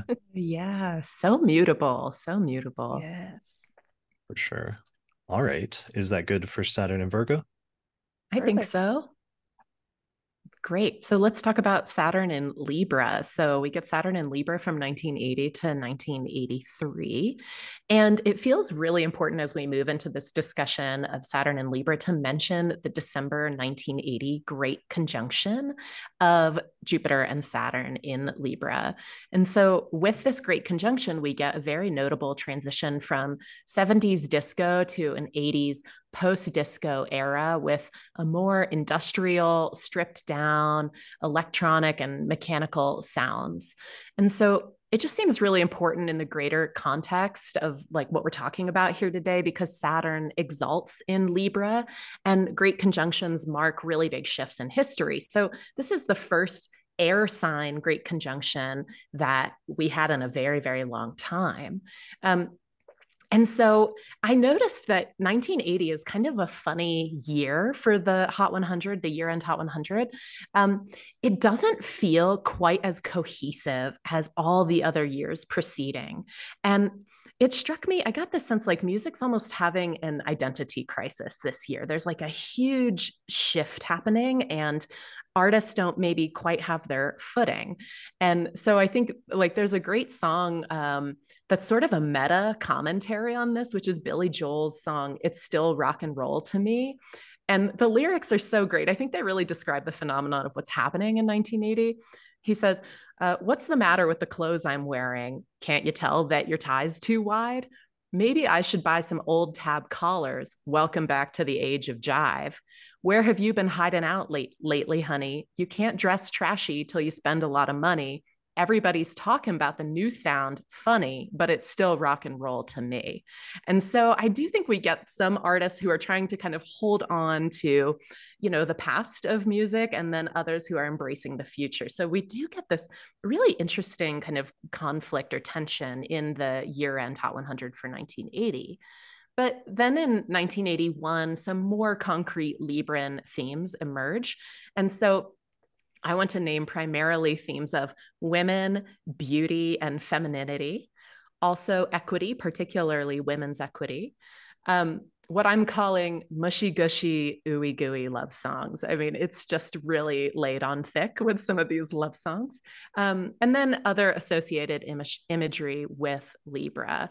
Um, and I also noticed there were some songs on this list that are sort of can- canonical for wedding reception DJs. Like it's like the songs that you just hear every wedding reception you go to. um, so some i mean some of this research like really made me chuckle so i started looking through and just the sheer number of songs whose titles titles alone refer to women um, which is of course an identity that's one of the signifiers of venus.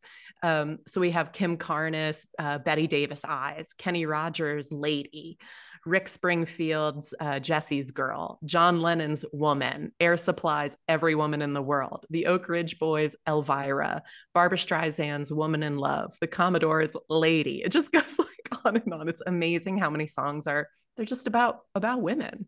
Wow. Um, and then also we get a lot of like hearts and roses and kisses. So we get Hall and Oates's Kiss on My List, Juice Newton's Queen of Hearts, Bruce Springsteen's Hungry Heart, Marty Balin's Hearts, Frankie and the Knockouts, Sweetheart, and mm. Bette Midler's The Rose. So it really is, I mean, it's sort of like walking into, I don't know, like a Hallmark store or something. A lot, a lot of the imagery that we get from Saturn in, in Libra. And then, of course, you know, some really special timeless love songs. So we get Lionel Richie and Diana Ross's Endless Love. We get Grover Washington Jr.'s Just the Two of Us, the Pointer Sisters' Slow Hand. Um, and then one of the songs that I was like, what, which, which of us has not danced to this song at our cousin's wedding, Kool and the Gang's celebration, right? So, um, super, super fun. And then, you know, just ending on a couple kind of uh, social notes, right? So, we get a few songs about women's equity in the workplace, notably Dolly Parton's Nine to Five. So I pulled some of the uh, verses from this song. They let you dream just to watch them shatter. You're just a step on the boss man's ladder, but you got dreams he'll never take away. In the same boat with a lot of your friends, waiting for the day your ship will come in and the tide's going to turn and it's all going to roll you away, which is interesting, feels uh, kind of counterpuntal to um, James Brown's Black and Proud, like some of the lyrics that I read earlier with Aries. And so you know, seeing this theme both in Aries and Libra of songs about um, equity, social equity, right? And then we also get Diana Ross's I'm Coming Out, which is a song she wrote about getting out from underneath her label, but then got like adopted by the queer community as a queer anthem, which I think is super uh, awesome. It's just so, and she like went with it. She was like, that's fine, let's do it. Um, And then the last thing that I noticed about Saturn in Libra is we get the emergence of the band The Police, um, which feels like a nod to kind of social order and the legal implications of Libra, which is represented by the image of the scales. And Sting, who's the leader of the police, has his Saturn, Sun, Moon, and Neptune in Libra. And so he was having his Saturn return when the police made the year end Billboard Hot 100.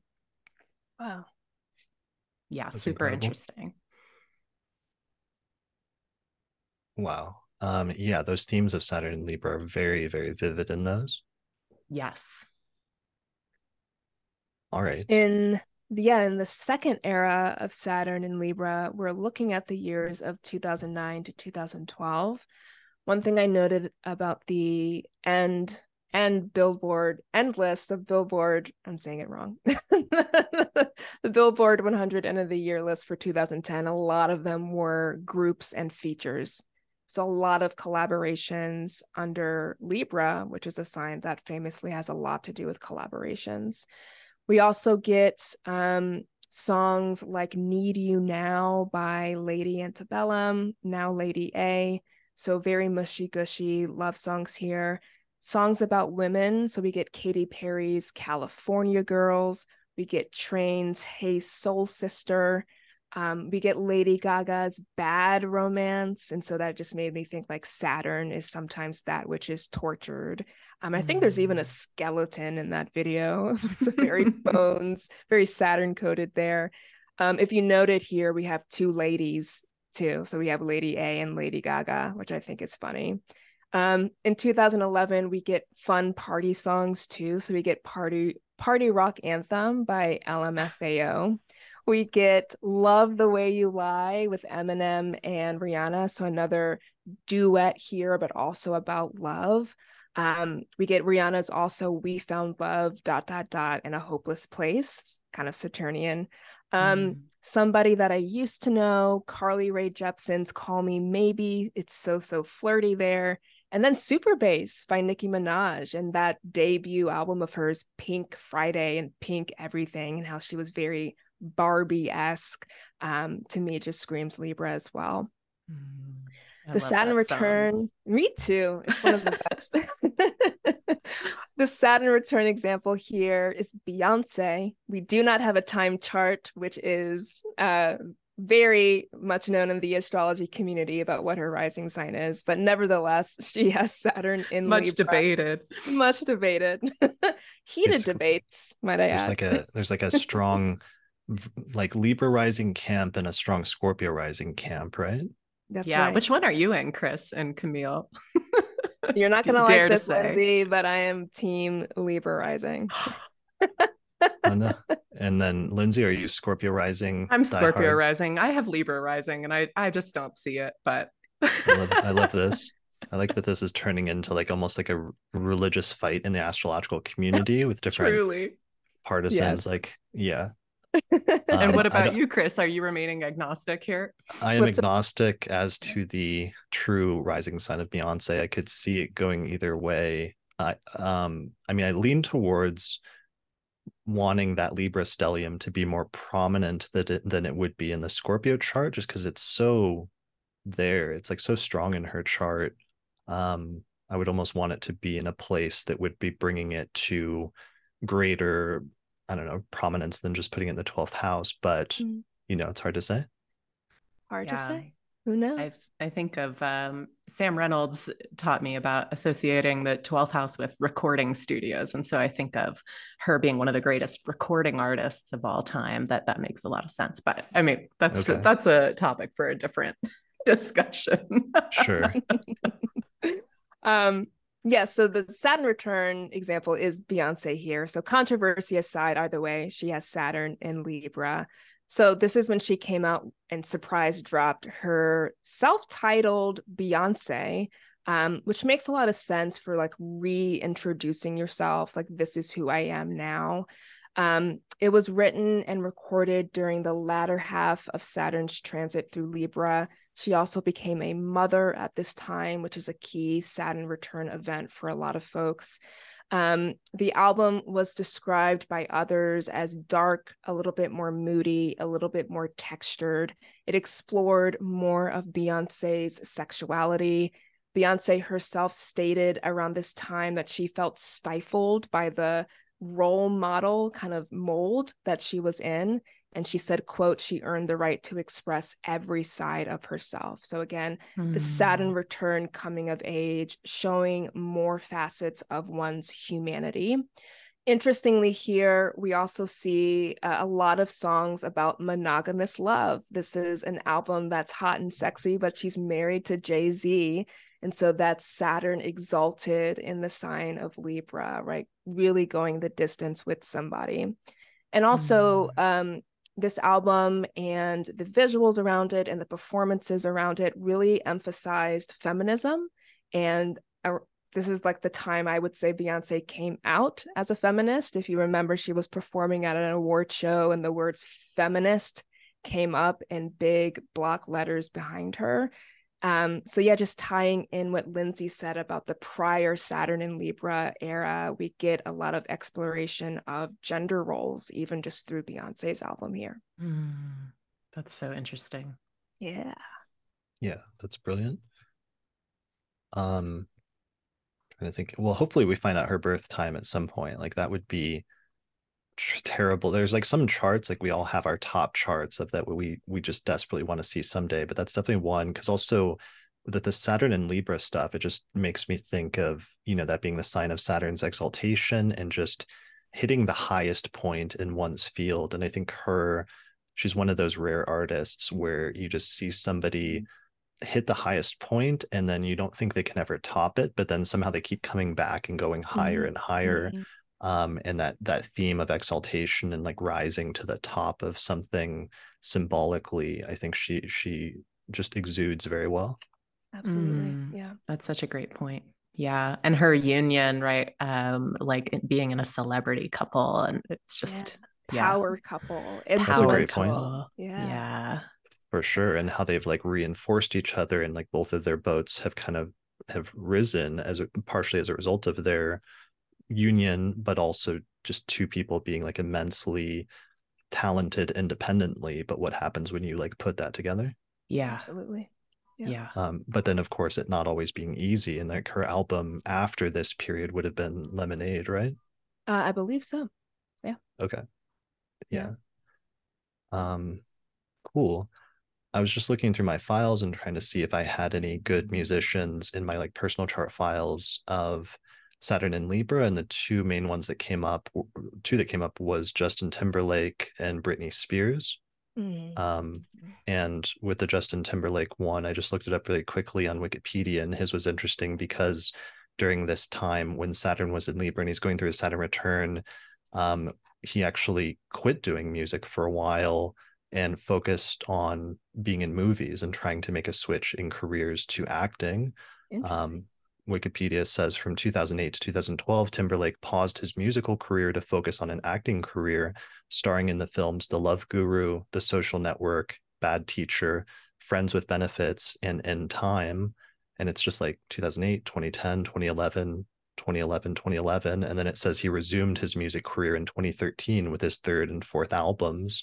And by then, Saturn had moved into Scorpio. So wow. um, it also says that during that time he got married in 2012. Mm-hmm. So um, that can sometimes be a theme. I've seen sometimes with Saturn returns in other fields, but it seems relevant here as well, where sometimes somebody will be have have been working in one field, but sometimes they'll pause or think about making a transition into a completely different one entirely. Yeah. Is it just me or some of those movie titles kind of Libran? Social network social network friends uh, with benefits. friends with benefits. yeah in, in, in time the love guru. The love guru. Yeah not all of them but some of them. That's funny. Well and then of course you know um and then britney spears you know um also saturn and libra and during that time she was in the early phases of her conservatorship where her she was put under like the trust of like her father and legally and she didn't have like full control of her own life mm-hmm. um and she released an album at some point during there but that would be an example of like some of the tensions that were happening where her career and her life was completely under the control of somebody else and that must have been you know very difficult yeah under control by a father figure so saturnian and paternal and patriarchy all of that wow really yeah. and now we're having yeah. now we're having eclipses in mm-hmm. Libra, and um, and both she and Justin Timberlake are having some things revealed that were previously obscured. Yes. Right when her her autobiography came out, I guess just last month when when that eclipse in Libra took place in her first house, and yep. I guess all over their mutual Saturn and Libras, bringing to light some things from their their previous relationship. Yeah. Wild yeah, that's super interesting. So I think that's a good theme then of how sometimes the Saturn Libra ones can bring in relationships in different ways, and that ties into the music sometimes directly or or sometimes indirectly. Mm. Yeah, and there's like a mirroring where Britney and and Justin are like in the same kind of topic but on different sides of the the conversation. Mm. For sure, for sure. All right, is that good for Saturn and Libra? Yeah, I, I think so. Yeah. So let's move into Saturn in Scorpio, 1982 to 85. So I would imagine that folks listening or watching by now could guess some of the major musical motifs of Saturn in Scorpio. Um, this time period gets very spooky and edgy and dark. So we have a nocturnal sign ruled by Mars. So it makes sense that the themes and the sounds would resemble um, things that go bump in the night, right? And so I will say now that if you ever host a Halloween party and you want a suitable playlist, just throw on the Billboard Hot 100 from 1982, three or four, and you will be good to go. it's really wild. So we go from this almost saccharine and bright, like bright pink sounds of Libra to blood, sweat, and tears with Scorpio. So really, really um, pronounced shift in the music with this transit. So a huge theme of Saturn and Scorpio billboard hits is exercise. and it's sort of like in this theme of um, training right um, or or resistance even. So that feels really martial to me um, especially in scorpio. It's not the performance of the exercise but it's like the strategic training that goes unseen before the competition. So just thinking about um, we have olivia newton-john's physical and the music video is basically a training montage, but also an allusion to sex. So that feels very scorpion. We get Survivor's Eye of the Tiger, right, which is part of the Rocky 3 soundtrack. And so we get this is associated with this Rocky um, training montage. Nice. So good. Um, we get, I think, is it Vangelis, um, Chariots of Fire, um, which is uh, from, it's a, you know, song from movie of the same name, um, which opens to the song. It's another training montage, right? So training montages are really Saturn and Scorpio um, it's like a, it's like, a, it's like an endurance thing. Like when you're yeah. doing the training montage and that's, it's a fixed sign. And that's one of the things about Scorpio is like endurance, but also like holding something and holding that in um, for an extended period of time for as, as long as you can.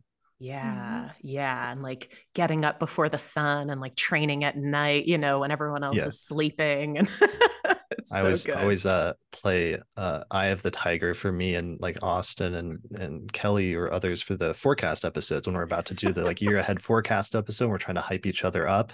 And yeah, and then we we try to go in, you know, optimistic and ready so good.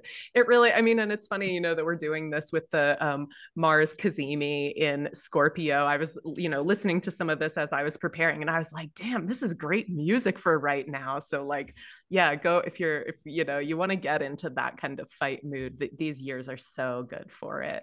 Um, we also get um, the movie Footloose and the the song from it um, by Kenny Loggins, Footloose. And so this is, you know, there's this um, subversiveness to dancing, right? It's like we're going to dance against the morality laws um, in our town, you know, and we're going to like break the we're going to break the law with our with our movement and our subversive dancing. So I really love that. And also, you get Bruce Springsteen's song "Dancing in the Dark," right? So it's it's different than maybe like the leonine dancing which is really bright and you know it's it's out in the open but this is like secret dancing nighttime dancing. It's so good. Um then we get there's a, a, whole kind of subset of songs in, with Saturn and Scorpio that are kind of freaky. They're about like stalking and spying and mm-hmm. secrecy. Um, and so that does feel very like a scorpion, you know, the animal that hides from the light of the sun and the moon. Um, so perhaps most famous, famously, we get the police's Every Breath You Take, but we also get Hall and Oates' Private Eyes, the Go Go's Our Lips Are Sealed, Michael Jackson's Billie Jean, and Billy Idol Eyes Without a Face. Every breath you take is Saturn and Scorpio. Yeah. That's a, that's amazing. creepy. It's so creepy. well, and it's not usually that's what's funny about it though, is like it it was almost like misunderstood later as like a love song or something like that, but it's actually more little not eh, really right? Yeah yeah. it's not great. It's it's like i'll be watching you. I'm gonna i'm gonna be tracking your every move. Right. Yeah so um also we get some other kind of creepy songs that are more like the objectification or even like the vilification of women. So um, we get songs like the uh, i think it's J. Geils band Centerfold. So Angel is the Centerfold. Um, where he talks about someone he like went to high school with that he then sees in a porno magazine and and then like his kind of you know uh, fantasies about that. Um, we get Hall and Oates as Man Eater, um, and we get the Human League's "Don't You Want Me," which is the creepiest song. I think they used it in a Swiffer commercial like 15 years ago, and I just like really remember that. But you know it's it's basically like you were working as a waitress in a cocktail bar and then i met you and then i like made you who you are and like you say that you don't want me but you'll really be sorry if you don't go out with me and you don't actually have a choice because i i made you successful and it's so creepy. So yeah some really like seedy songs with saturn and scorpio but of course, every sign also has its love songs, right? So I'm thinking, what are love songs with Saturn in Scorpio? Like they are nothing like the love songs we've yet seen. They tell us a lot, I think, about Venus's condition in the sign. So here's just like a list of some of the love songs we have. We have Joan Jett and the Blackhearts. I love rock and roll. we get Soft Cell's Tainted Love, Quarterflash's Heart in My Heart, Bonnie Tyler's Total Eclipse of the Heart, Duran Duran's Hungry Like the Wolf, Prince's Little Red Corvette, Tina Turner's What's Love Got to Do with It, and Pat Benatar's Love is a Battlefield. And all of these songs are so raw and maybe even a little cynical and animalistic. Um, and I'd also I'd be remiss not to mention Marvin Gaye's "Sexual Healing," and that's from his mm-hmm. final album, which was released during Saturn and Scorpio. And wow. then, last but certainly not least, we get songs that maybe we directly associate with Halloween, which of course occurs during Scorpio season. We get Steve Miller Band's Abracadabra. We get Ray Parker Jr.'s Ghostbusters and the movie Ghostbusters, and Michael Jackson's Thriller. So super yes. fun Saturn period, Thriller. in my opinion. Yeah. I am so glad you mentioned Thriller because that is look at this astrology of the release of Thriller. Um, it was released uh, from what I can tell, on November 29th or November 30th, November 29th, 1982, literally the day that Saturn ingressed into Scorpio was like earlier that day. Wow. Um, wow. Saturn goes into Scorpio and then Thriller, the album was released. And That's then um, the music video for Thriller uh, was released about a year later. And that is there it is december 2nd 1983 and it was like the moon was conjoining saturn and pluto in scorpio um, when thriller was released and it's such a perfect like some of the th- the keywords you were using of like spooky things like earlier it's such a perfect encapsulation of that yeah very that chart made me want to howl at the moon you know what's yeah. funny is that michael jackson's thriller stayed on like number one for 37 weeks and set like the world record. And it made me think wow. of Scorpio and rallying. just rally. we're still number one. We're still number one. So the endurance of that song is funny. like a training montage every day that song gets up and hits number one on the on the charts Yes. so that's really interesting because he was um Saturn in Sagittarius uh it looks like so that means that was before it was released before his Saturn return but I wonder then if that the the staying power of that and the length of it if that like extended over into his Saturn return or I guess either it would have extended into it barely to the beginning or he would have like released thriller but then the immediate aftermath of that huge hit which i think was his biggest hit would have been his his saturn return oh that's an Yeah. interesting thought Yeah. Yeah and i forgot to mention just for those that haven't seen the thriller music video it's like they, they're literally doing a dance number as zombies right Mhm. yeah and like werewolves i think you know different yeah creatures of the night right yeah so it's brilliant so everyone should watch that if you haven't yet Yeah. um those are I amazing was- examples I was just looking at some notes. So Michael Jackson's Saturn Return album was bad and it came out like after Thriller, but like in between those two, it says like he was just crushed under the weight of celebrity. So it's like the bigness of a song, you know, right before or during the Saturn Return, it's like either way the pressure is on. wow Um, so that's very interesting. wow yeah that must have been intense because he's just like the biggest uh musician in the world at that pl- at that point Yeah. but also the the public scrutiny must have just been like intense yeah. Yeah. Yeah. yeah because he, he later had that thing there's like a video out there of him at one point he went to and like bought out a, a, a grocery store just so he could experience what it would be like to like go into a grocery store and like shop for groceries without just being mobbed by like tons of people I didn't know Oh, that. boy. That's sad. That's a bummer. Yeah. Yeah. I I remembered when I was researching this, I I was wondering if there were associations between monsters and the moon because the Scorpio is the sign of the moon's fall.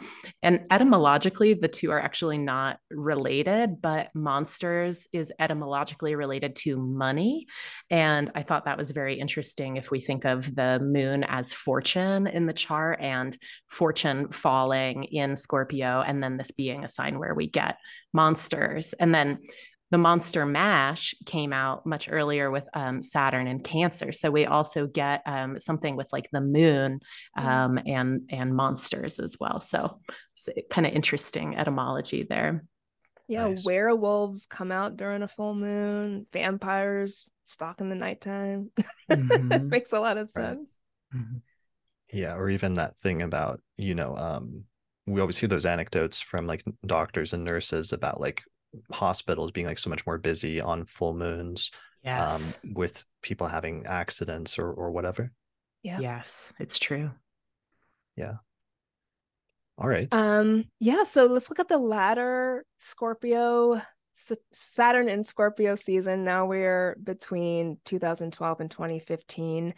So in 2013, we get Radioactive by Imagine Dragons. And I don't know about you guys, dragons also just occurred to me as very scorpionic. Yes. We get Blurred Lines by Robin Thicke, which was a song riddled with controversy. So it's like meta Scorpio, where the con- where the content of the song and video itself was hypersexual, and then the reaction to that song, both culturally and legally, became like a huge thing as well. We get Katy Perry's Dark Horse, which she said was inspired by The Craft. We get lyrics like "She will eat your heart out like Jeffrey Dahmer." Uh, "Don't make me your enemy." so very dark. We get uh, Miley So- Cyrus's. Oh, please go ahead. So uh and she's she's my time twin, Katy Perry, which Yes. I always like to joke. It could have been my like alternate career. Uh, but so that so Katy Perry Dark Horse was was Katy Perry's Saturn return. That means that that's basically when she was like on top of the Oh, world, like sure. like Yeah. music wise, would have been around her Saturn return. yeah, so those themes coming out really, really heavy for her. Right. Um, yeah, that makes a lot of sense. I was gonna round that year out with uh, Miley Cyrus's "Wrecking Ball," right? So to like destroy something. Mm. Um, we get That's Macklemore's. the uh, um the Miley Cyrus one is good also because that ties in with the Robin Thicke one because yes. then they did a performance together at the VMAs that year which was like highly um, controversial uh, and, and, like sexualized not just because of his song but then her and her performance and that period was very much because she has some scorpio placements and that period was very much her trying to come into her own as an yeah. adult and like make the transition from being like a child you know star on like disney and stuff like that to like being an adult and trying to almost like very vigorously or almost like violently like push away the child star image and and mm. you know step into her sort of adulthood in that way yeah i believe she has her moon in scorpio in the seventh uh, okay. yeah so that makes a lot of sense like the pressure to shed that skin and even shedding skin is like very scorpionic mm, um right.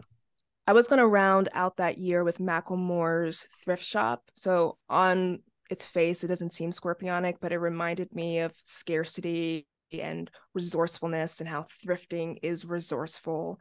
Um, so Scorpio kind of tying in there. Digging through trash for treasure. digging through trash for treasure. Like one man's trash is another man's gold. Yeah. Um, the following year, we get the breakout of Iggy Azalea and I just want to mention that back to back with Macklemore because their prominence was met with high controversy. so it's like a lot of these songs were not only scorpionic in nature, but the culture and the reaction to them were also very scorpionic. Um, moving on, we get songs like Pompeii, which is about a volcanic eruption. We get darker love songs like Rude, Black Widow, again by Iggy Azalea, Problems, again by Iggy Azalea. So that just makes me think of Venus's detriment in the sign of Scorpio. We get Lorde bursting out on the scene with like a darker, moodier pop, and she too has Scorpio placements. We get songs like John Legend's All of Me and Sam Smith's Stay With Me, which to me are these slower, burning songs about intense desire, or merging with another person to be like quote under the influence of heavy attraction which mm. just feels very martial as well we get nicki minaj's anaconda. So here we have snakes as being very literal. And then lastly or not lastly but we also get uh, drunk in love by beyonce. So from the previous album that she put out under libra. Um, so this was just about like literally having sex. Jay Z in the song, his verse uh, makes allusions or the comparison between sex and beating things up, which was also very controversial. Um, I think he references Ike Turner, which people really didn't like. Um, interestingly, at the end of this Saturn and Scorpio season, we get Pharrell's Happy. and Lindsey noted that this was like an interesting prelude to like the Sagittarius season that was oncoming. But mm. I even mm. saw it as scorpionic in that it is resisting. Yes. I'm going to defend my right to be happy. So yes. we have lyrics like, Can't nothing bring me down. You can try to warn me, I'll be fine. Here you come bringing bad news. I don't care, pretty much. So that kind of made sense in, in the spirit of, of Scorpio. The yeah, Saturn- if I recall, that came out. Oh, sorry, Camille. Uh, no, that came out during like 2015, like the like huge Black Lives Matter movement, oh, yes. and yeah, so a resistance song is exactly how I'd yeah. qualify it too. Yeah, joy as resistance, absolutely. Um, the Saturn return example I wanted to talk about uh, is Billy, Billy Idol. So Lindsey already brought this up. So his album Rebel Yell. So in that title, we see it. um, the lead singles there were Eyes Without a Face and Flesh for Fantasy. So these very creepy scorpionic themes, uh, inspired by Idol's love of French horror films and like a particularly gruesome horror film that he was obsessed with at the time. Um, he was also kind of going through personally his own relationship issues. So you know a relationship had gone wrong at this time. He said quote during this time he was on the edge of disintegrating into madness. So it just feels very heavy very dark very scorpionic as well. Um, another thing here just like fun fact is that billy idol actually ended up writing a memoir about his life and about this period of time during his second saturn return when he was 59. So I, I like seeing the Saturn cycles through Ah. time and seeing the people age through time and how they look back and reference their own first Saturn return bodies of work too. So cool. Yeah. That's incredible. Um, okay. Um, I had a really famous Saturn and Scorpio example that I always loved because that was my Saturn return since I'm Saturn and Scorpio, but I always observed this one as it was happening. Um, and it was actually one that I'd already mentioned earlier, but Donald Glover or Childish Gambino was going through his Saturn return at this time. Um, and I ended up actually writing an article about this way back in the day, uh, 10 years ago now. I can't believe um, it was 10 years ago, but that we're talking about events that long or like blog posts that long ago. But um, I used to do a blog called Saturn Return Stories um, with Lisa Scheim. And one of my entries for that is back then in 2013. Because what happened is Donald Glover, um, he was like super active, is uh, doing his first, I think, first music album and doing like comedy and acting and everything else. And then he just went like silent on social media for months and sort of like disappeared all of a sudden to the extent that people started talking about it like where is he? What happened to him? Because he really Wow. seemed to pull back from public life. And then just out of nowhere he drops this like series of handwritten notes that are these really like intense reflections at the time about what he was going through and some of the things that he was feeling um, and it was so evocative of like him of a person going through the middle of their Saturn return and his Saturn return in Scorpio. Um, let me just read some of them, and and it's like the handwritten notes look like this, but some of the things that he wrote on this series of like five or six notes that he posted, I don't know if it was on Twitter or Instagram, somewhere on social media, but it said, "I'm afraid of the future. I'm afraid my parents won't live long enough to see my kids. I'm afraid my show will fail. I'm scared my girl will get pregnant and not at the exact time we want. I'm scared I'll never reach my potential. I'm afraid she's still in love with that dude. I'm scared I'll never grow out of out of this ter- like skit that he did called bro rape like earlier in his career. Um he- it, that was like sort of controversial. Yeah, I don't know. I'm going to go into it. So he says, I'm afraid um, people will think I hate my race. I'm afraid people will think I hate women. I hate people can say that people can say anything. I hate caring what people think. I'm afraid there's someone better for you or me. I feel like I'm letting everyone down. I'm afraid people hate who I really am. I'm afraid I hate who I really am. I'm scared people will find out what I what I masturbate to, which is a funny Saturn Scorpio thing. I'm afraid I'm here for nothing. I feel that this will feel pretentious. I'm afraid this is all an accident. I'm scared I'll be Tyrese, referring to like another crossover singer actor. Um, he says, I'm afraid Dan Harmon hates me. I'm scared I won't know anything ever again. I'm scared I never knew anything. I'm afraid I'll regret this. I'm afraid this doesn't matter at all. Um, yeah, he, he keeps going. I didn't leave community to rap. I don't want to rap. I want to be on my own. And he keeps going on, and there's other stuff, but it was like such an intense thing. And what happens right after that is then he drops, I think his second album, which was Because the Internet, which was the first album where he really started to like come out as a musician and people started to consider him like maybe he really could be a good rapper. It wasn't like wildly successful, but it was the first indication that maybe his side interest in music wasn't just a fluke, that he could actually be talented there. And then after that is when he started releasing some of his other albums that became wildly, wildly successful and established him as, mm. you know, like a major musician in addition to an actor and a comedian. Mm. Wow. But Wow. yeah, heavy. but during his Saturn return, that was some of the stuff he was going through. And it was just a very rare instance where we're able to see insights into somebody's like actual thoughts and reflections as they're going through that. And I thought those were very, um, you know, similar to what other people experience in their Saturn return or what, especially some of his like Saturn and Scorpio reflections and things like that. For Mhm. sure. Yeah, very heavy. Yeah. Glad glad glad you're both through it. Yeah, you Your came out on Saturn the other return. side. Yeah. I was going to ask you, Lindsey, where's your Saturn? It's I mean, that could be a great segue. It's in Sagittarius. Oh, nice. Well, next up, cue the saxophone. so much sax. so much sex. Are we ready to move into Sagittarius? Yeah, okay, great. Well, then literally cue the saxophone. Um, I was just laughing so much uh, going through this music from 1985 to 1988. There is like a wailing sax solo on so many different songs, um, and I, to the extent that I even like made a note about it in our in this document here.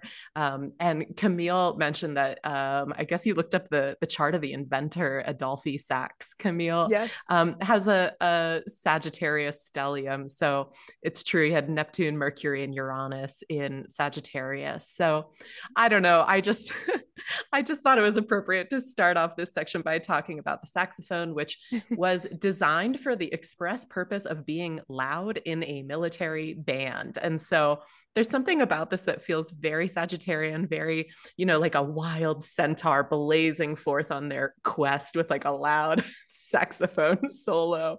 Um, but you know just like sagittarius the saxophone is very adaptable or mutable and so you can get loud or soft um, you can do like a low growl or a careless whisper which is my the only joke i'll attempt um, this episode. Um, but this was the top song of 1985 by george michael so um oh, very, oh really? super, careless whisper was saturn and sag that's beautiful. It's like a classic almost cliche saxophone song at this point it's so cliche. It it's is so like good. There's actual skits of that that are just like the sexy saxophone song and like people playing it in the supermarket or something. Yes, yes. And so we get that in like Bruce Springsteen music. I mean, I think I was reading some people feel that it was really influenced too by um, the house band on SNL and like saxophone was like a really big thing with that. And so, yeah, it is a funny kind of palate cleanser for Saturn and Scorpio, which is I like know. so heavy and serious and spooky. And then you just get like, it's so good. Um, but you know beyond saxophone being a theme which it definitely is with saturn and sagittarius um, the billboard music is just it's big it's cinematic it's aspirational it's inspirational. You know Sag- sagittarius is ruled by jupiter so we get um, you know the significations of like spiritual meaning and charity and beneficence.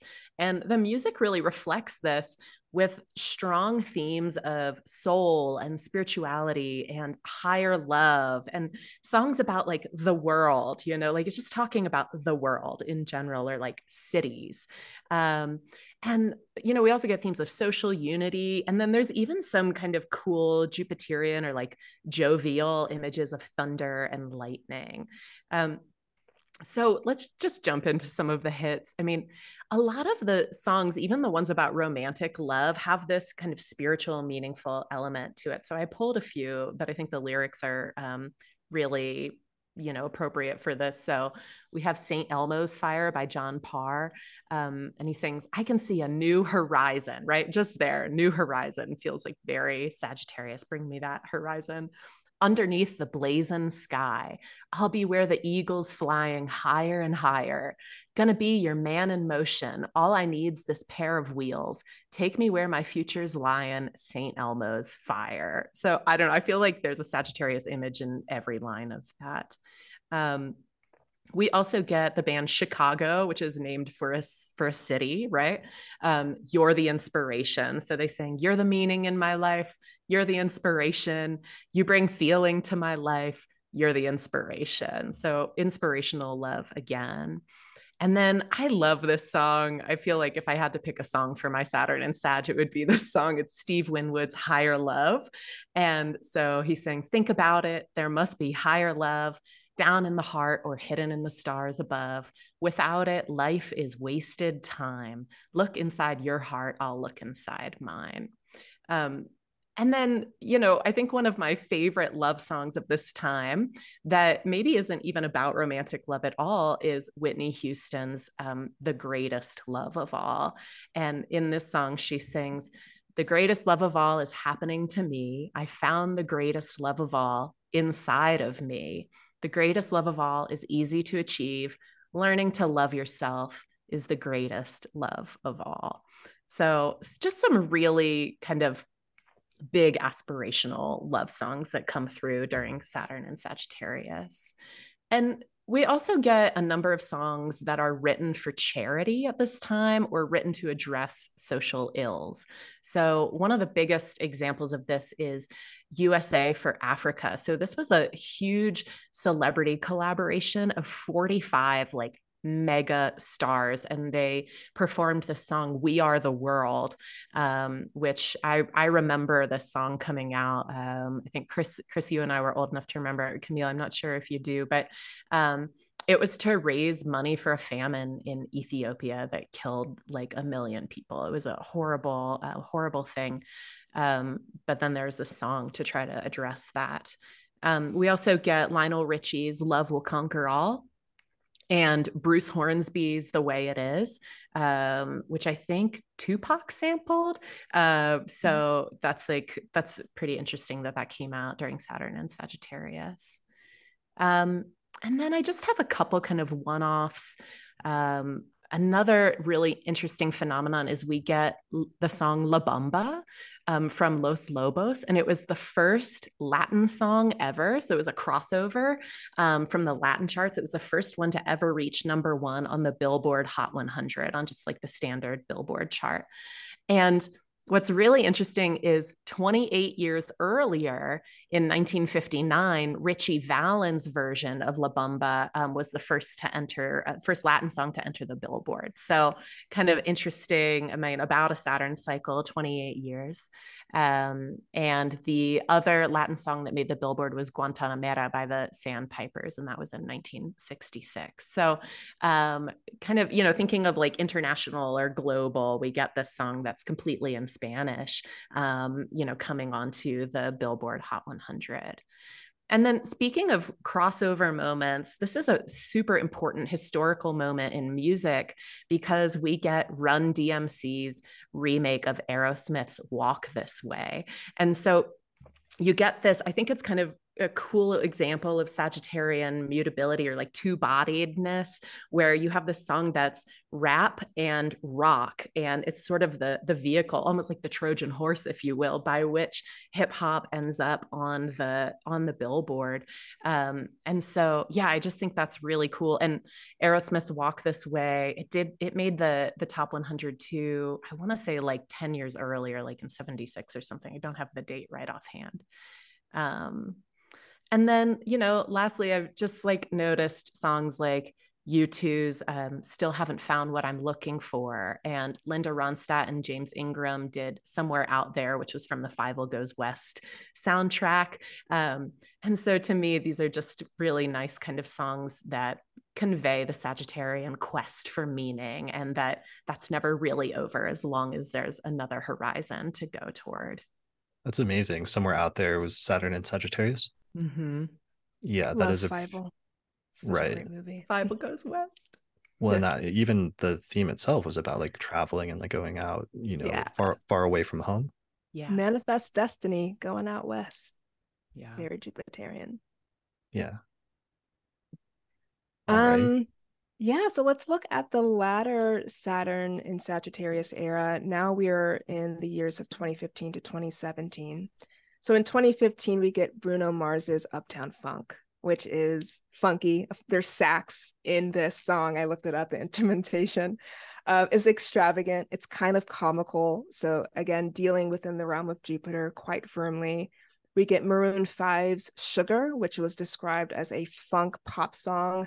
We get Walk the Moon's Shut Up and Dance. So just have a good time. We get Ho- Hozier's uh, Take Me to Church. And then we get Thinking Out Loud as well, which are two songs about love as this deeply religious experience and love as being quite aspirational. And then we also get Major Lazer's Lean On, which to me just reminds me of friendship and Jupiterian kind of support. Um, I actually am going to skip to 2017 here because it's so interesting. We get Despacito, and just piggybacking off of what Lindsey said, this was the first Latin single to be certified diamond. It was also the best performing Latin track of all time. So, under Saturn and Sagittarius, we get these foreign language artists and songs breaking records, right? And kind Wow. of becoming relevant, right, to the masses. And I just think that's so, so, so cool that that was something that was repeated this time around. Um, also, I looked it up. I don't think it was on the Billboard 100, but I just wanted to say that Thunder by Imagine Dragons also came out when Saturn was in Sag. So we get the thundering of Jupiter. And then we get Believer by Imagine Dragons, which did top the charts. Uh, Congratulations by Post Malone. So just celebratory things. We get Cardi B's Bodak Yellow. And this is important in terms of a Latin, right, singer or rapper becoming deeply, deeply popular. Um, and it was a massive international hit as well. We get Wild Thoughts with Rihanna. So just having, you know, just Sagittarian kind of just recklessness, right? Even in the thinking. and then we also get Kendrick Lamar's Humble, which to me is more of this meta comment on Jupiterian excess and ego and artifice. The Saturn return example I want to use for this is Lady Gaga. So she has Saturn in Sagittarius and she released her album Joanne during this time. Just like with Beyonce, we're seeing this mirroring of like names, right? Kind of this is who I am or reclamation of identity. Joanne is actually the name of an aunt of hers that passed away. So this is a tribute to her. And that made me think of how Saturn has a lot to do with lineage and legacy and inheritance. Um, Joanne, noticeably for Lady Gaga, just like with David Bowie, was shedding a costume, just a cowboy hat, some jeans, a white t shirt, which is very crazy for a woman who was wearing a meat dress a couple years before. Um, the ending of an engagement for her, so the dissolution of a relationship. She was struggling through the death of a friend, excuse me, the death of a friend. Um, and she also said that while she was writing this album, it felt like a soul searching experience, which just feels so Sagittarian in terms of this quest for meaning, even if it's an internal quest. She said she wrote it when she was in a cleaner state of mind. not sure if this was literal or not, but it did remind me of Saturn and symbolic sobriety, where people can reflect on themselves and their lives just a little bit more clear. Um, for her, she said this album was, quote, about returning to your family, where you come from, and your history, looking at what makes you strong. It was about going to the studio and just forgetting that I'm famous, which to me just speaks to a Saturn level of, again, stripping back to the basics. Who are you really? That's incredible. Yeah. Um, the you mentioning like the meat suit I was for wondering. had Was that not- during Scorpio? Oh, yeah. Let's look that up. that would, that would be good to look up but it just reminded me because she has um you know her saturn is co-present with uranus in sagittarius um and uranus is also squaring her mercury Mm. and it just reminds me one of the parallels that you kind of see more recently with like doja cat and just sometimes when an artist has those hard aspects with uranus like wanting to do something you know different wanting to set themselves apart by doing something almost like weird or something really eccentric or what have you um, it's such a common theme when uranus is prominent to both you know set yourself apart in that way but also to not want to be restricted or like held back by something and i think that's even more the case in a sign like sagittarius Does Doja have the the square between Mercury and Uranus? yeah she's got um because it was coming up like very prominently this summer but she has the sun and the ascendant in late libra and like 27 29 libra and it's like squaring uranus Yeah. at 26 degrees of capricorn um, and that uranus is just a few degrees off her ic which is at two degrees of, of aquarius. So i think it's like some of the sun uranus themes are some of the things that come up with her and and like more recently this summer you know some of the th- controversies surrounding like even rejection of her fans in some way because she didn't want to be limited by them or or something. I guess i don't fully know what the deal was with that. Yeah, yeah. yeah. All right so um is that it for Saturn and Sagittarius, or were there any other things? That's it. All for me. Okay. I did did anyone mention like Madonna as a Saturn and Sagittarius? Oh, that's right. Yes, no, I forgot to mention her. Um, Ah. but yeah, and I think she does uh like a virgin during Mm. this time period as well. Yeah, so she's a big one not to miss. Yeah, she's big, and that so that Saturn in Sagittarius would have been that period in the mid mid to late 1980s where she's just like massive at that time and going through her Saturn return. Mm-hmm. Yes. And Prince poetic. too. Oh, sorry. Yeah. I was going to say it's just poetic that the that the person that Lady Gaga is most uh, accused of mimicking has the exact same Saturn placement. So she came at her Saturn return. That's really funny. Oh wow, that's a really great point. Okay. Yeah. Mm. Lady Gaga is Madonna's Saturn return. Yeah. Wow. That's really cool. Well, then what we know then is somebody was born in the mid, you know, 2010s with Saturn and Sagittarius that will eventually be Lady Gaga's Saturn return. I'm looking forward to it. Yeah. Exciting. All right. it's like tracking the Dalai Lama. right. yeah. And like the next incarnation of like whatever the meat suit will be. Uh Yeah. or yeah, we'll see. It'll be a lab made meat suit from Oh, yeah. And Taurus. Right. I like that. The the the beyond beef burger like meat suit. Okay. Yes. Good time. Good times. Oh my God. Amazing. Ah, well, shall we jump into Saturn and Capricorn? Yeah, let's do it. Okay. So, this is the first time in our journey through the billboard that we arrive at a time where Saturn rules the sign. Um, and so, music during Saturn and Capricorn takes a turn for the industrial and the gothic. And I think this is a really true expression of a sign associated with toil. Um, and a lot of the sound that comes forth in industrial music is what you might hear like in a factory or a warehouse.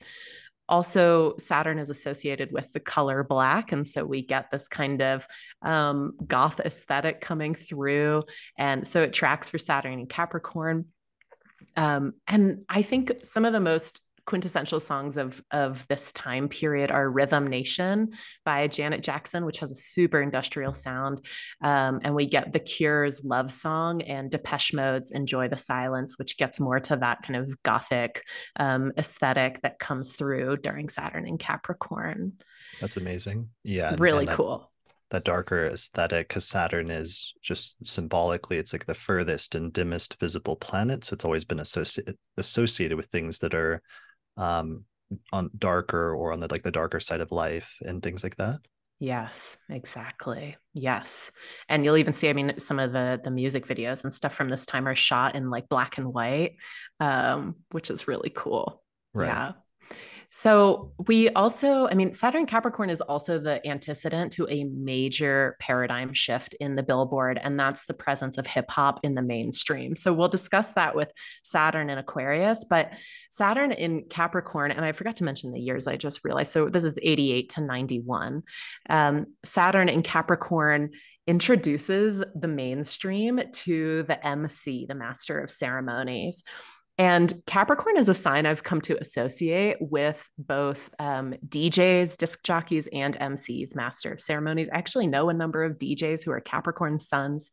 Um, and my theory is that they, they act as the space holder during parties, which feels like Saturn is kind of the outermost visible planet serving as the boundary for what's going on in the inner solar system. And also, as I mentioned, Capricorn is associated with toil. And so it would be the sign that's like doing the work to make the party happen. it's like the sign that has to be working. Everyone's Um, like partying and dancing around them, but they're the only person in the room that's actually like working really hard at that time. Yeah. And it's funny. I mean, Saturn, I think it's uh Valens says that Saturn is associated with like hunchbacks. And I kind of imagine like, you know, DJs like hunched over and spinning discs. Um, Yeah. which Right. is you know just a kind of literal uh, manifestation of that I mean, it's also interesting because they're also setting the tempo and the beat for the entire room, and that really sets like a, the precedent that uh, then everyone is is following at that point. Totally. Yeah. And I mean, I think this really gets to in some ways the the like father archetype that can come through with Saturn and Capricorn and you know, in early hip hop like DJs were kind of fathers of their community and trying to build peace um, in, you know, like warring communities. Um, so I think that's really interesting. I looked at um, DJ Grandmaster Flash. Uh, so he's like considered one of the like first D- like hip hop DJs. Um, so like a father of hip hop, and he has a Capricorn sun. Um, so yeah, just a really interesting, I think. Um, overlap of Capricorn and and DJs and MCs. So um, with Saturn and Capricorn, we get Young MC's bust a move. We get Vanilla Ice's Ice Ice Baby. Also think about like ice and Saturn and you know cold. Um, you get MC Hammer's You Can't Touch This and Biz Markie's Just a Friend. So these are some of the like breakout hip hop tracks that we're seeing um, on the Billboard uh, year end Top 100, which is really cool. Nice. I'm going to think of of you can't touch this from now on anytime I think of Saturn and Capricorn. Yes. Yes. Yeah. There are some really good titles uh, to the songs that are like could be slogans for Capricorn. Um, R- reminds me of how we famously, when Saturn in our year ahead forecast for 2020, and we are talking about the pileup of planets, uh, the stellium in Capricorn in March yes. of 2020, we sort of remarked, we were like, we almost joked, we are like, there'll be no hugging during the third week of March of 2020 and that's when the the lockdowns happened. That was um, oracular wasn't it? Yeah. Yeah. Yeah. Well and it's it's interesting um the there's a documentary like a mini series on netflix called uh, i think hip hop evolution and that actually came out around that time i'm pretty sure like 2020 mm-hmm. with all the um, the action in capricorn. So um, just another association there between the the two when um, was the movie that came out around that time as well that was like Dr. Dre going back and they made a, a romanticized version of like the early days of NWA, Straight Out of Compton? Oh, yeah, everyone was memifying it. Right. Yeah, straight out of yeah. straight out of um, Yeah. Yeah. Yeah, okay. Cool. All right so so we get yes this sort of introduction of like the mc right and the dj um but we also get a lot of songs that are they they make like father references but it's it's not necessarily in the paternal way but more in the like suggestive like i'll be your daddy kind of way. So um, I think the top song of 1988 was George Michael's Father Figure. Um, and then we also get Madonna's Like a Prayer. Um, and some of the lyrics for that are like a child, you whisper softly to me, you're in control, just like a child. Now I'm dancing. So we do get this kind of like, subtle, I think, kind of Dom kink theme coming through in a lot of the music during Saturn and Capricorn, which feels totally appropriate for the sign. I mean, thinking of like Saturn as like restraint or, you know, being bound um, or being controlled. Um, makes a lot of sense to me that it would sort of translate into sexual illusion um, in this music. And then there's kind of the spiritual element, I think, of Saturn and Capricorn that is about making the immaterial material. So you get songs like Billy Ocean's Get Out of My Dreams, Get Into My Car, and Michael Jackson's Man in the Mirror and Wilson Phillips' Hold On and Mariah Carey's Vision of Love. And they're all songs about externalizing internal realities or making dreams or visions a reality. And so I really think of Capricorn in this way of, you know, taking like the grandiose visions of Sagittarius and actually building something out of them. And that's how those that sign completes the other. And so I pulled some lyrics from Mariah Carey's song Vision of Love. And she sings, I had a vision of love and it was all that you've given to me. I had a vision of love and it was all that you've given to me. I've realized the dream and I visualized the love that came to be. So I think this is, you know, really um, is a great expression of that phenomenon. And you know, I'll just say one more thing about Saturn and Capricorn, but there are two tracks that really made me chuckle. One is the B 52's Love Shack. Mm. and so I can't imagine a more Saturnian love song than about like you know, going yeah. to a hovel for love. it's so good.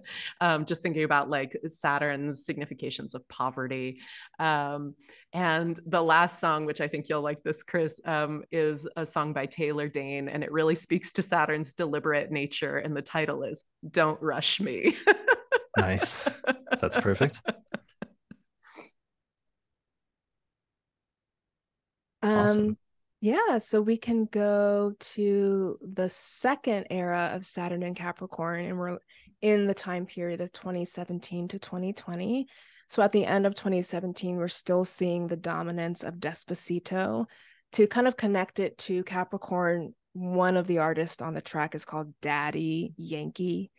And the word Despacito means slowly. So just to piggyback off of like, don't rush me, this is a song that literally means slow.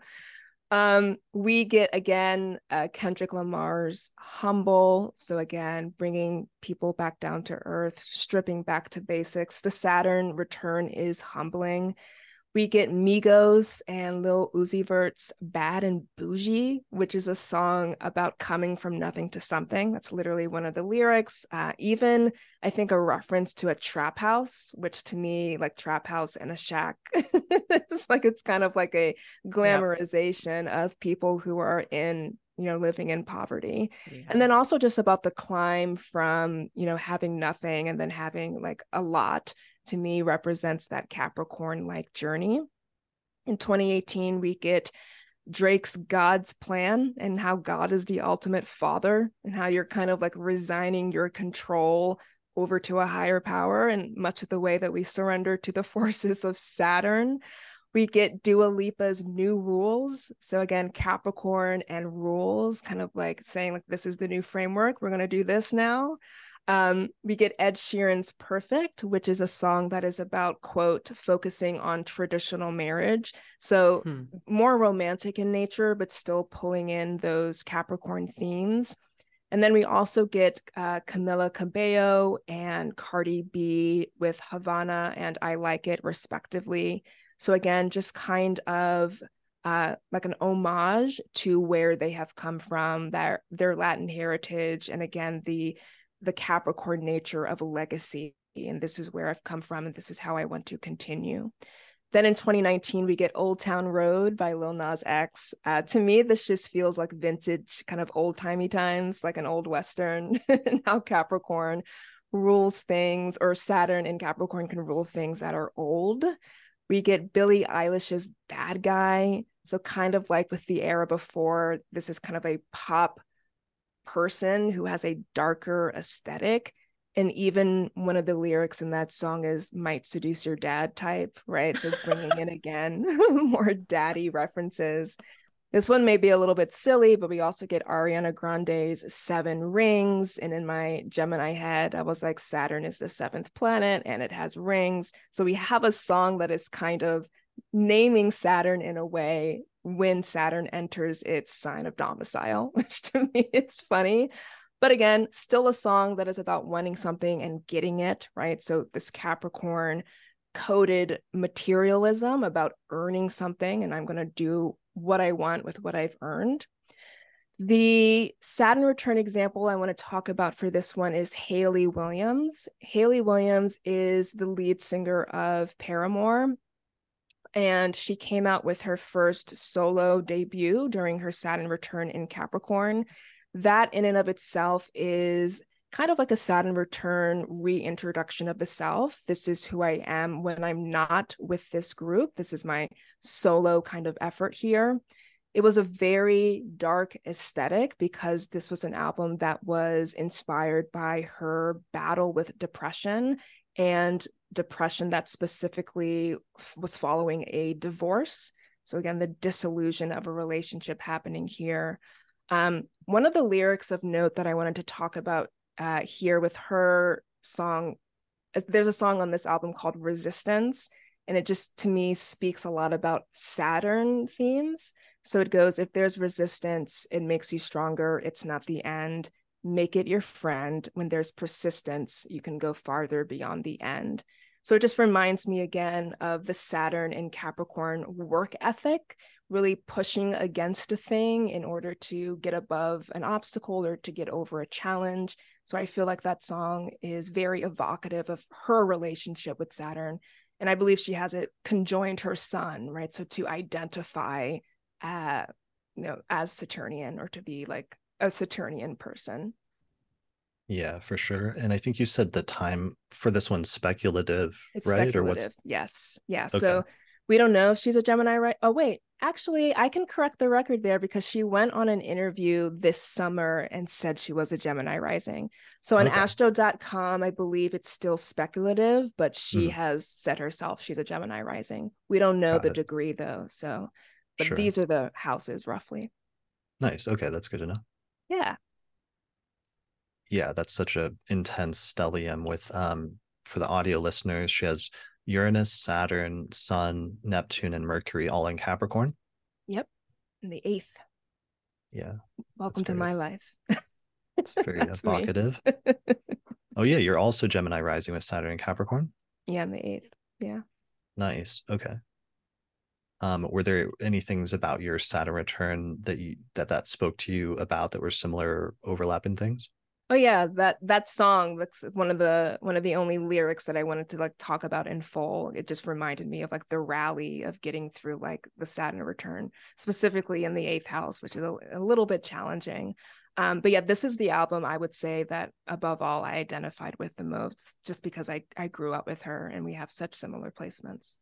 Mm. Nice. Yeah, I think that's that's such a really great thing to do if you're going through your Saturn return is like paying attention to other celebrities that are going through it at the same time Yeah. or to look back at celebrities that were because sometimes what they're going through can sometimes speak to you in terms of things you're experiencing as well. Absolutely, yeah, and you get a song out of it. Yeah, exactly. And you don't even have to do anything. Like somebody else has written a song about your experience and and Yeah. yeah, that's pretty nice.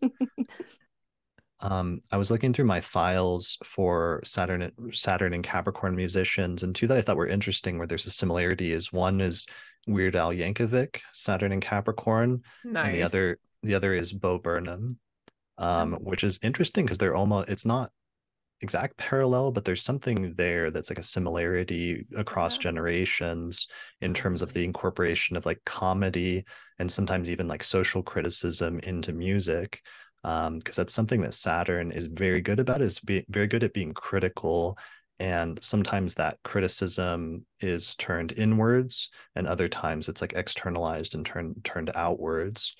Um you know Weird, Weird Al mainly does parodies. I was looking at uh, wikipedia for his timeline and it seems like he hit it really big earlier in the 80s like mid 80s by like parodying things like michael jackson's songs but then it looked like in the night in the late 1980s when he went through his Saturn return it seems like it was a bit of a low point for him and he tried releasing like a movie but it kind of bombed at the time even though it later became a cult classic and the wikipedia entry for that period literally says 1990 through 1997 is it, it's titled revived career so it Mhm. seems like he was like struggling during his Saturn return, but then was able to have a revival after that.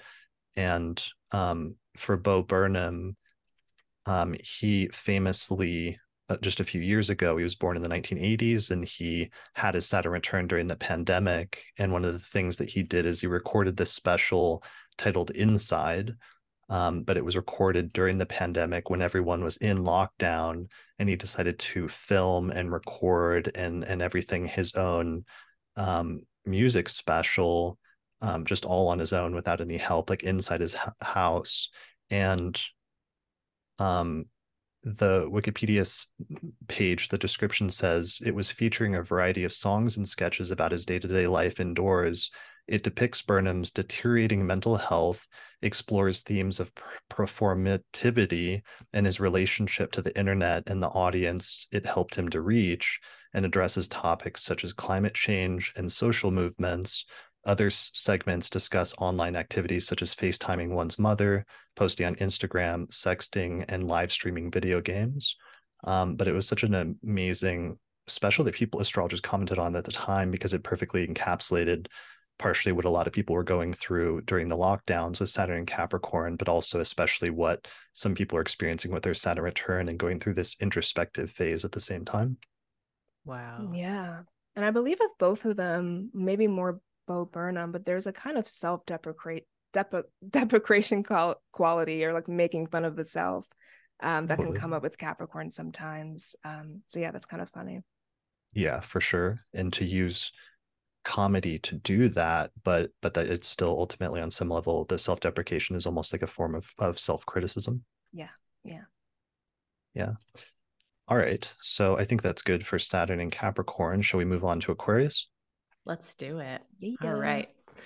So we have Saturn in Aquarius from 1991 to 1994. And as I mentioned earlier, when Saturn moves into this sign, hip hop and rap just blast onto the billboard. So we go from a handful of songs in Saturn and Capricorn to just a massive percentage of the Billboard year end Hot 100 hits.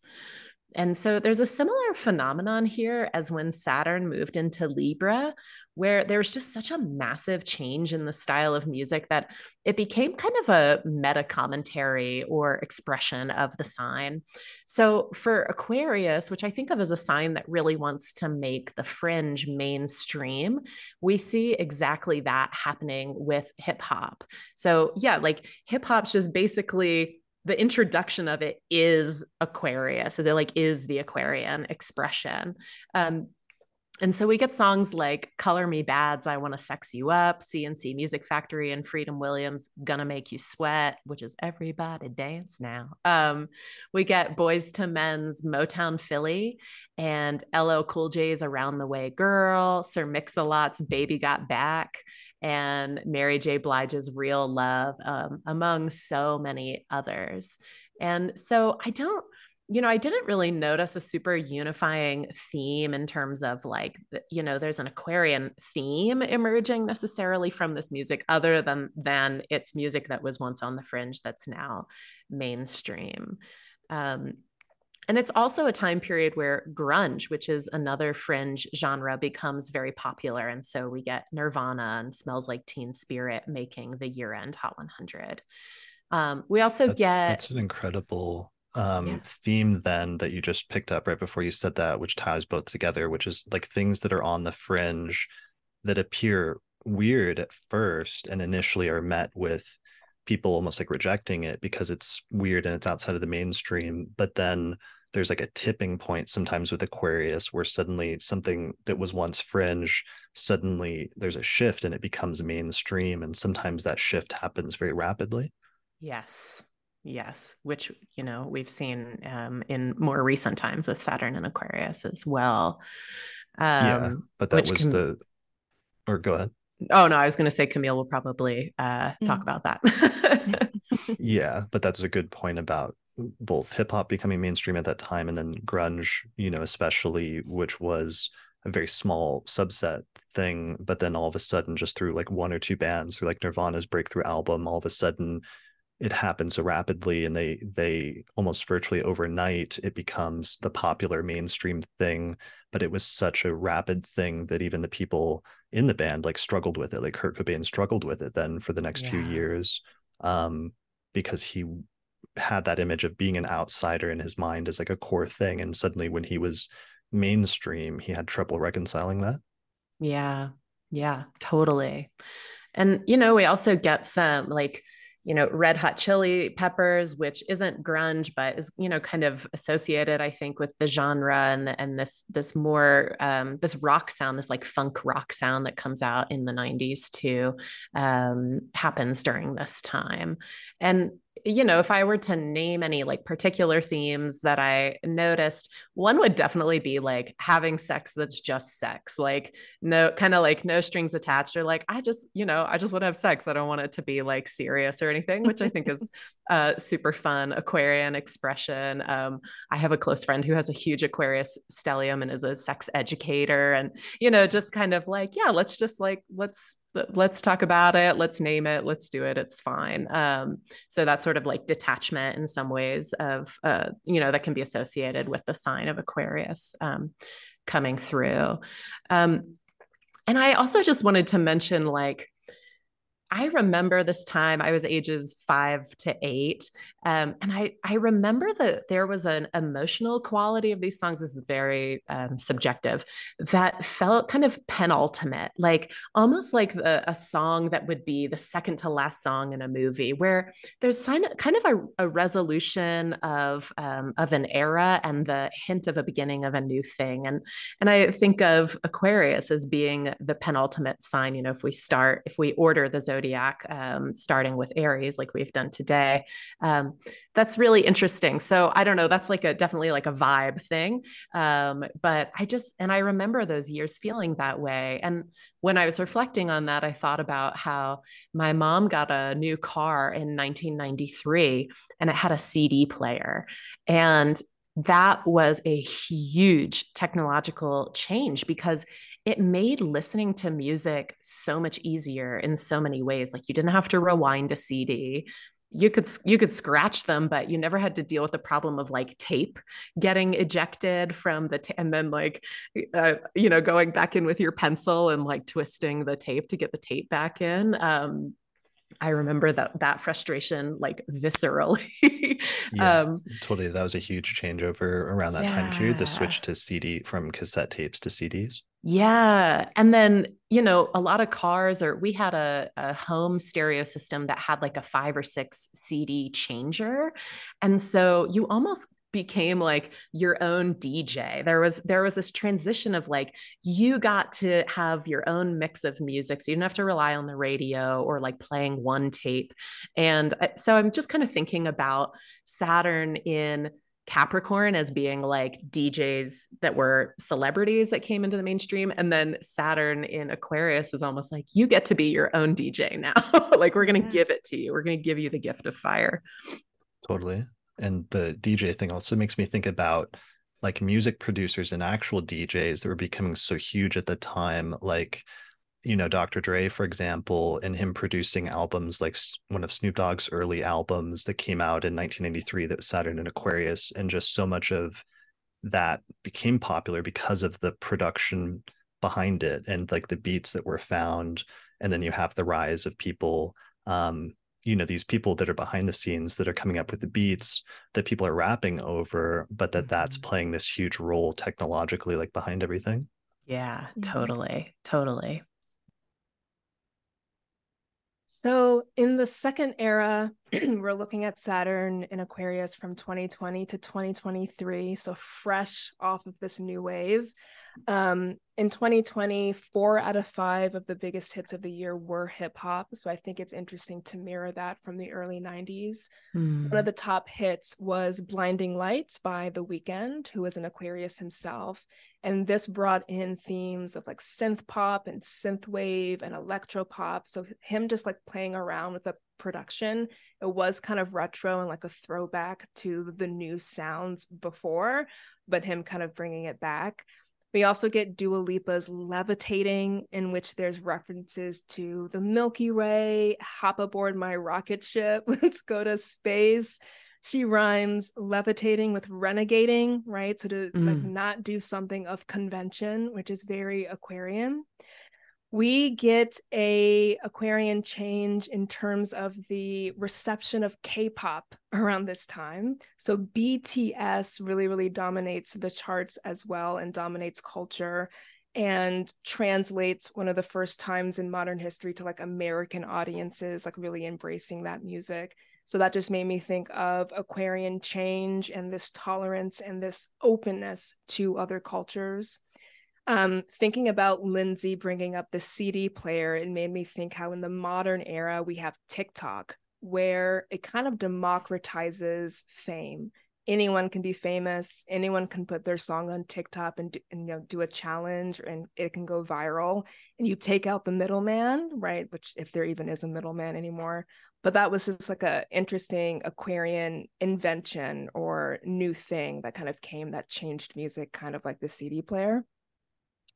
The Saturn return example I want to use for this is Demi Lovato. So she has Saturn in Aquarius, um, and she released a album called Holy Fuck. And this was an album that saw her embracing edginess, anger, revealing more of her personal truth and story. We saw her embracing her gender identity, um, looking at her relationships to addiction as well. She also put out another body of work prior, but still during her Saturn return, that's called Dancing with the Devil or the art of starting over. And boy, isn't the Saturn return a big start over for a lot of people. Um, she described this album, Holy Fuck, as a return to her. So, again, a reintrodu- reintroduction of the self as being more authentic or genuine. She said with this album, she wanted to, quote, return to her roots. She wanted to, quote, take her power back as well on this album, there is a song called 29, which is the penultimate Saturn return age, where she is reflecting back at a relationship that was started with a former boyfriend when he was 29.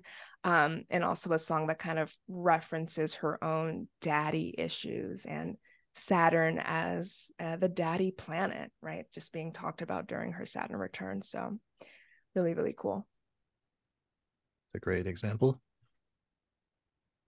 Um, I was just glancing through other Saturn returns because we just had finished Saturn in Aquarius. I actually need to do the Saturn returns retrospective in Aquarius that I'm working on now, and I'm I've sent out um, requests for people to send in their Saturn return stories.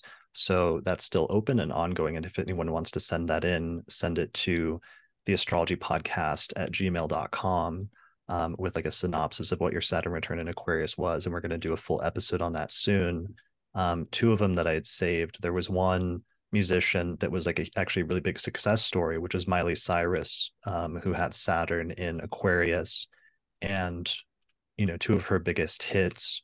I think Wrecking Ball was her number one hit, and that was when mm-hmm. Saturn was in Scorpio, and she was going through her Saturn square in that period we talked about earlier. Mm-hmm. Um, but then her Saturn return was Saturn in Aquarius over the past three years, um, 2020 to 2023 and at the end of that, she released the song Flowers about a year ago, which is just like a huge hit. And it was partially reflecting on um, a the experience of like a past, an ex, and some things that had gone bad with him and being okay on her own, I guess, was really like the core of the song, right? Yeah. Yeah. She had an incredible Saturn return. At least uh, like from the outside, I was watching and I was like, wow. yeah and I actually called that ahead of time because that was like my one that I knew was going to be a good one because her Saturn is just so well placed. I knew she was mm. going to be a mm. Saturn return success story. So I said that on Twitter, like at the beginning of Saturn in Aquarius. And it's because if you look at her chart, because we actually have a time chart for her, she has Taurus rising and she has a day chart um, with Saturn in Aquarius. So it's in its own sign, it's in the 10th house um, in a day chart it's in aversion to Mars, so it doesn't have any affliction from the other malefic, um, and it has this amazing trine from Jupiter in Libra, which is um, at eight degrees of Libra, overcoming and forming a superior degree-based trine to Saturn at 13 degrees of Aquarius, and um, yeah, she just in terms of you know how different Saturn returns can go, I think definitely knocked it out of the park. Yeah, yeah. Um, so, and then one other, of course, you know, that a lot of people mourned over that was like, right, uh, um, during that time as well, or or just before, was Mac Miller, who had Saturn in Aquarius and you know struggled with sort of drug and addiction issues, which he ended up succumbing to and then dying, you know, really young um, around that time. Mm. Yeah. Yeah. There are a or, lot of unfortunately like Saturn return deaths that we see in, in music as well. I think Janis Joplin was one of them. Yeah, well, that's the infamous like 27 club of, mm-hmm. you know, all those musicians that have passed away around um 27, which is the very beginning of the Saturn return. Mm-hmm. And that's something I've, you know, people have asked me to do like an episode on. I've sort of thought about it and whether to or not and if that can be done sort of carefully or or gently. Um, mm-hmm. I just mm-hmm. did my first episode, which I think will come out before this one on the astrology of death, where we first started talking about that broader question of can astrology speak to death and how do astrologers cope with or or look at death even in their own lives through the lens of astrology Um, so that might be something I explore more in the future if we can find a way to do it like sensitively. Yeah. Mm. Yeah. All right. I think that's good for Saturn and Aquarius. Yeah. Yeah. yeah. We cool. got last but not least. Yeah, always save the best for last. That's what I say when we get to Pisces. Uh, that's right. That's right. So, Saturn in Pisces happens from 1993 to 1996. And maybe as to be expected in the sign of Venus's exaltation, ruled by Jupiter, we get a load of really beautiful love songs. And so the top hit of 1993 is I Will Always Love You by Whitney Houston, um, which might be one of the most famous love songs of all time. Camille, you're talking about that earlier with Dolly yeah. and Whitney. And this is a this is a bridging song between Aquarius and Pisces for sure. Um, as as Whitney, you know, released this during her Saturn return in Aquarius, but it makes the it makes the Billboard um, year end chart in '93, um, which is the year of the the Saturn ingress to Pisces. So um, so I lumped it in in here. It felt right to do that. Um, and another, um, an album that's like really exemplary, I think, of this era is Mariah Carey's Music Box.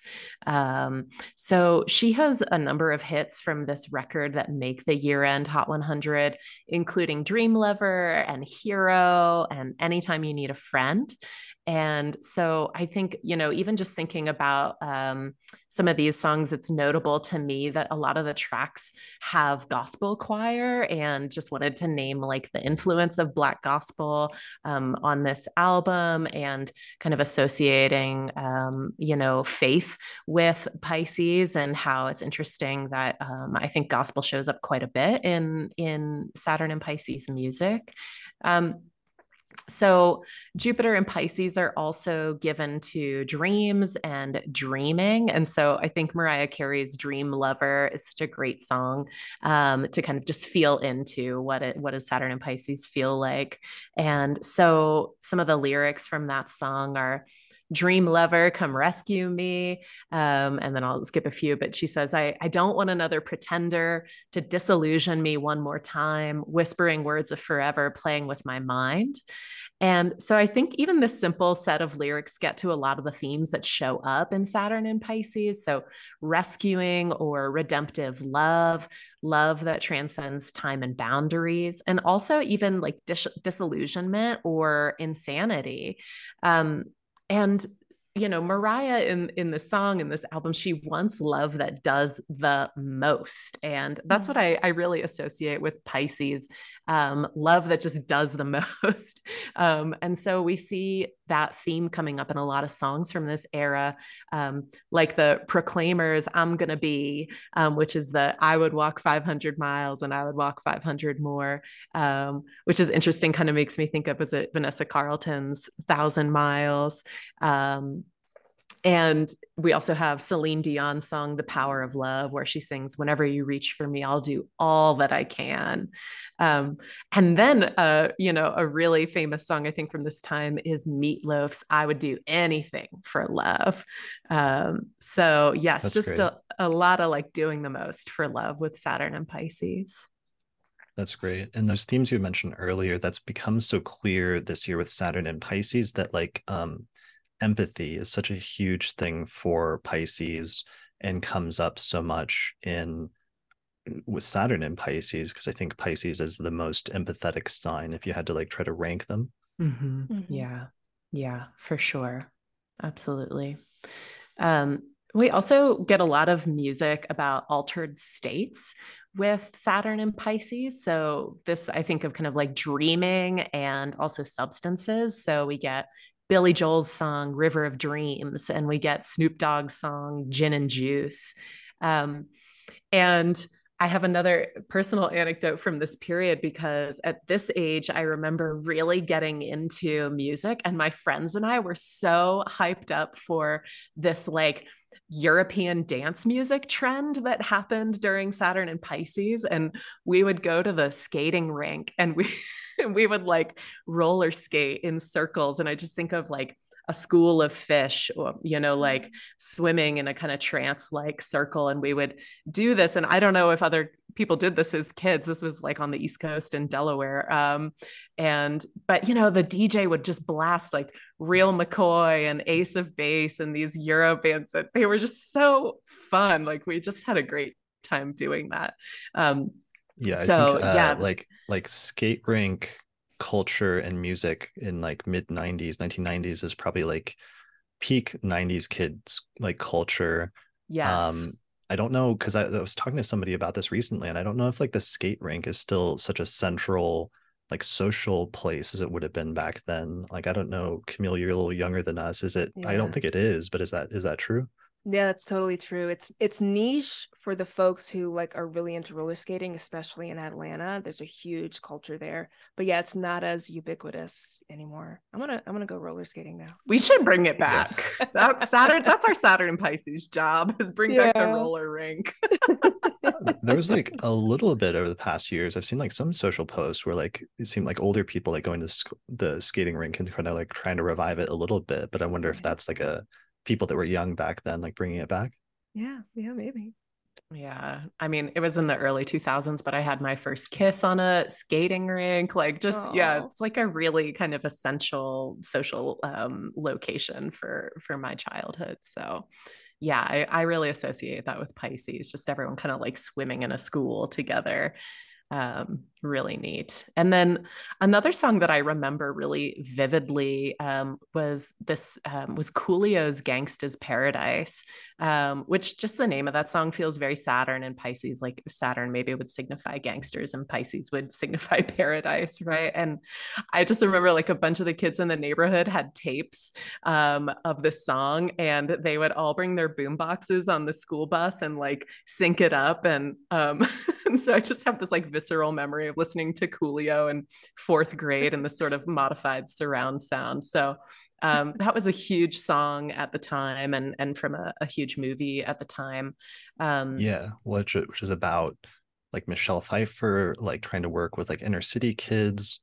And um it was like a massively like huge song at the time. That's such an interesting saturn and pisces song because it was the lyrics itself were talking about like crime and poverty and the difficulties of escaping cycles of violence and like things like that um, that's really interesting and evocative yeah. And then, you know, years later, that movie kind of got panned for like white saviorism, which I think is also like a really interesting expression of of Pisces, like a like a yeah. negative expression of of Pisces or Saturn and Pisces is white saviorism. Right. And well, and that was the reason why that song was so big at the time, partially because it was like in tandem with the movie, because there was like scenes of the movie were like spliced into the song. Yeah. And so they were both sort of uh reciprocal but wasn't that movie even of itself like a, a spin-off or, or like a rip-off of like an earlier film that had like the same theme but it just wasn't as big of a blockbuster i'm not sure um i just mm. remember the name of the movie dangerous minds but i don't i'm right. not sure yeah i don't know i mean i know that gangsta's paradise it samples stevie wonder's um song uh pastime paradise but mm. i'm not sh- yeah i'm not sure about the movie okay yeah, I guess I was just I was reading a synopsis and just says reflects a theme of individuals being trapped in a lifestyle that's hard to break free from, and that just sounds a little reminiscent of some other Saturn and Pisces themes you see in other areas like um, dealing with like a, a, substance abuse issue that you're you're having difficulty breaking out of, or other things like that. Mm-hmm. Yeah, yeah, totally, totally. Um, and the last example that I wanted to mention, which feels like very full circle right now, is um, Michael Jackson's Say You'll Be There, which is from the major motion picture Free Willy, which is um, a movie about liberating an orca. And now we have orcas all over the news lately with Saturn and Pisces. Um, this is another song that has a gospel choir in it. Um, and so, yeah, I just thought that was going to be kind of my last contribution contribution to our discussion was um, naming that song and um, and yeah, just like the really powerful imagery of that whale like jumping over um, mm-hmm. over the the barricade like into the ocean.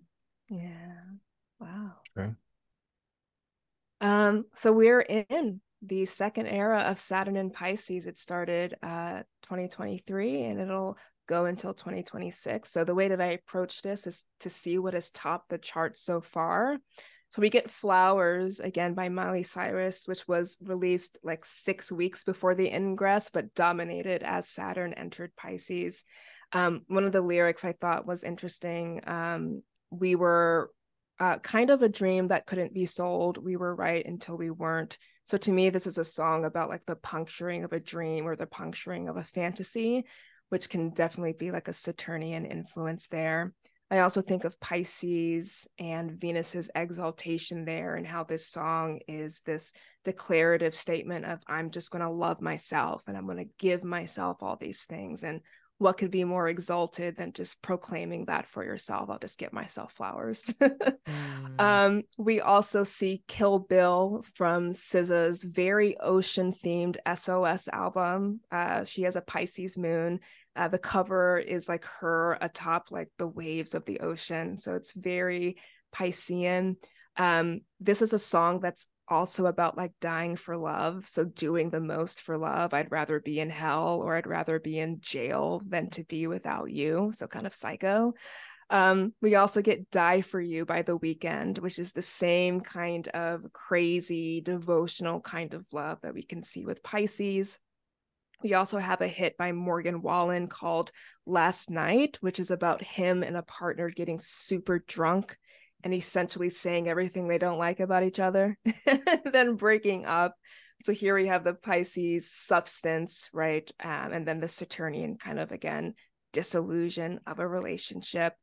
Um, and then we have a song called Seven by one of the members of BTS. And this is more of a romantic serenade about wanting to spend every moment of every day with somebody that you love. So Piscean merging. We just recently saw Megan Thee Stallion's Cobra, which is a song that very literally shows a rebirth. Um, and she is going through her Saturn return. So it'll be interesting mm. to see how this plays out. She is quite honest about her alcohol alcohol use in that song. She's honest about her depression in that song as well. So again, just kind of uh, pulling these themes full cir- circle. So we'll see uh, how she kind of finishes this uh, part of her life out. The Saturn return example I wanted to use, um, Doja Cat already mentioned here for the controversies of this past summer. So we are witnessing her Saturn return in real time. Mm. What I thought was interesting here was that she adopted a noticeably darker aesthetic, right? So this, just the Saturnian darkness. There's a lot of creepy. That's things. like an understatement. Yeah, I know, right? she she got all these crazy creepy tattoos of like spiders um you know being like dipped in blood for one of her single covers people accusing her of being like demonic. There's a lot of occult symmetry.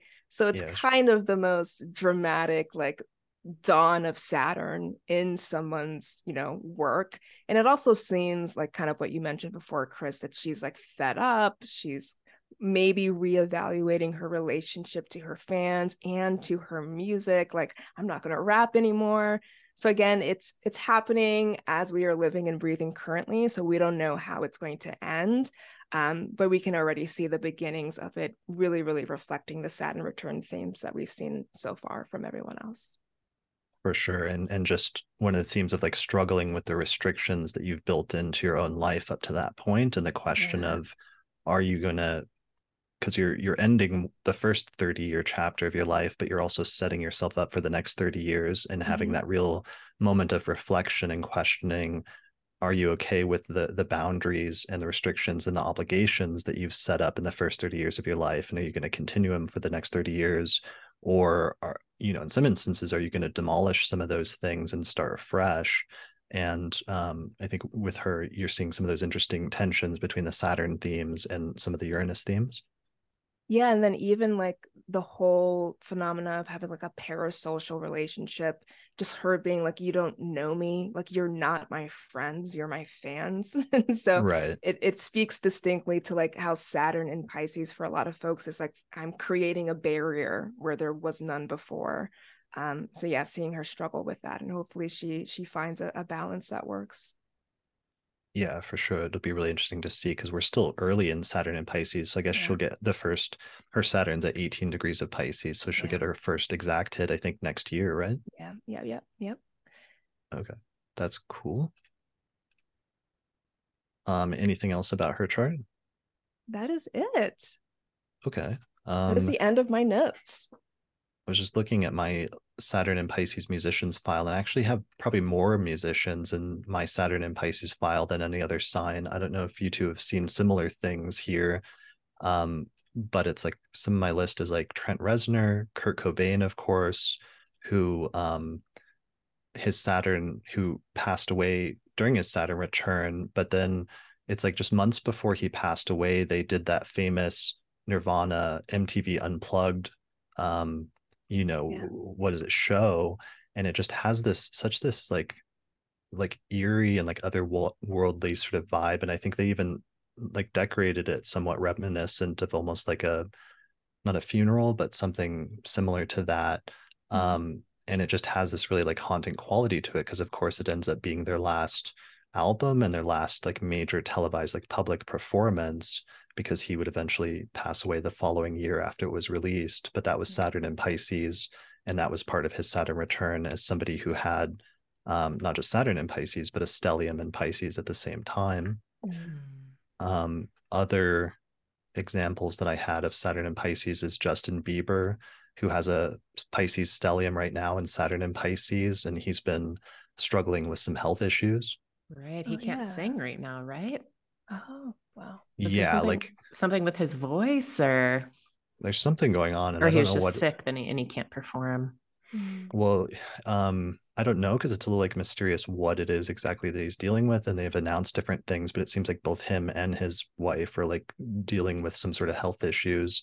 It's been happening over the past few years. I don't know if it's related to the pandemic and like, you know, different performers getting COVID and stuff like that, or if it's unrelated, but that's something you know sometimes people at their Saturn return run into a wall and they are struggling with you know not just health issues but sometimes getting older and like age and how sometimes you don't you can't do as much as you did when you were younger as a Saturn return theme.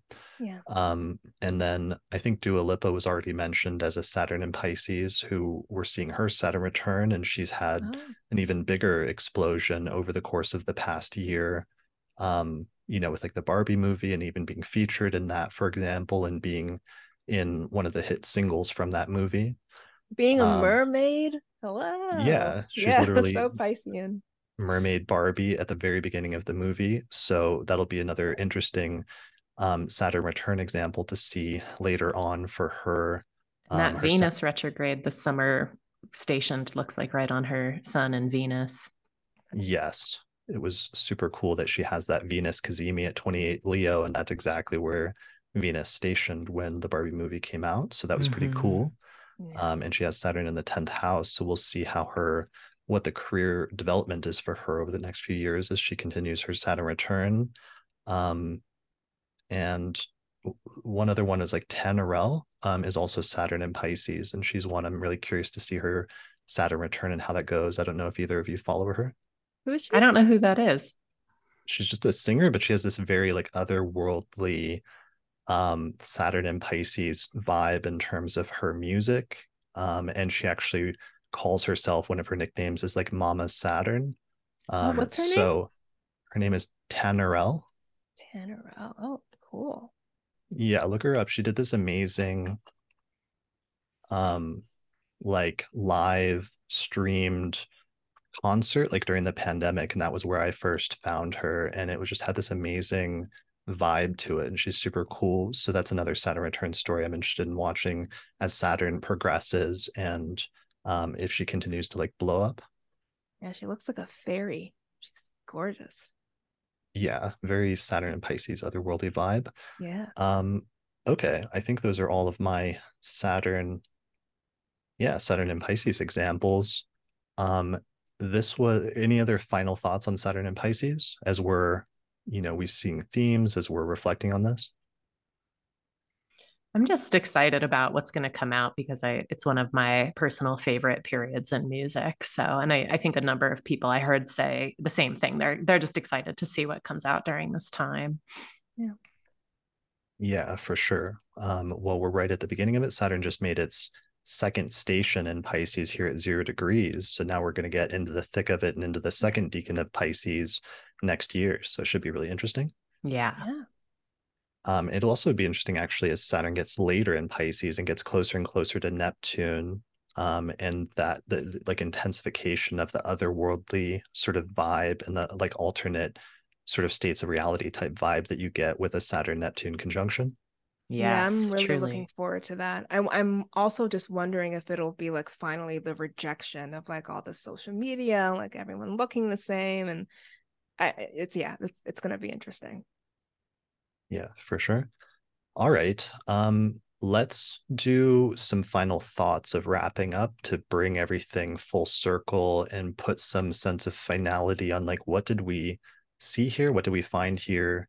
This was amazing and this was brilliant by the way. I would just want to say this far exceeded like any expectations of like the two of you like either of these could have been an episode but somehow it was merged and having both of you deal with the two different periods worked out brilliantly and it was so amazing seeing the echoes of similar themes across generations. And we only looked at like two different saturn generations um, but it was just striking seeing those parallels. Yeah.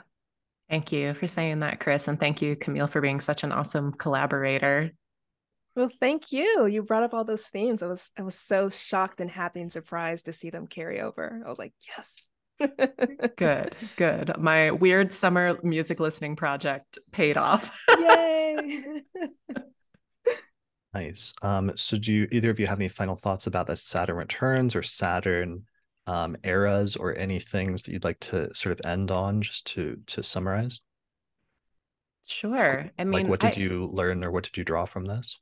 Yeah, I just think that this has such you could do so many like practical applications with this information, right? And I think, you know, we have a lot of books and lectures and things, you know, spoken words about what do the signs mean, but I think that there's something really powerful about listening to music and getting to sort of embody a sign in a different way.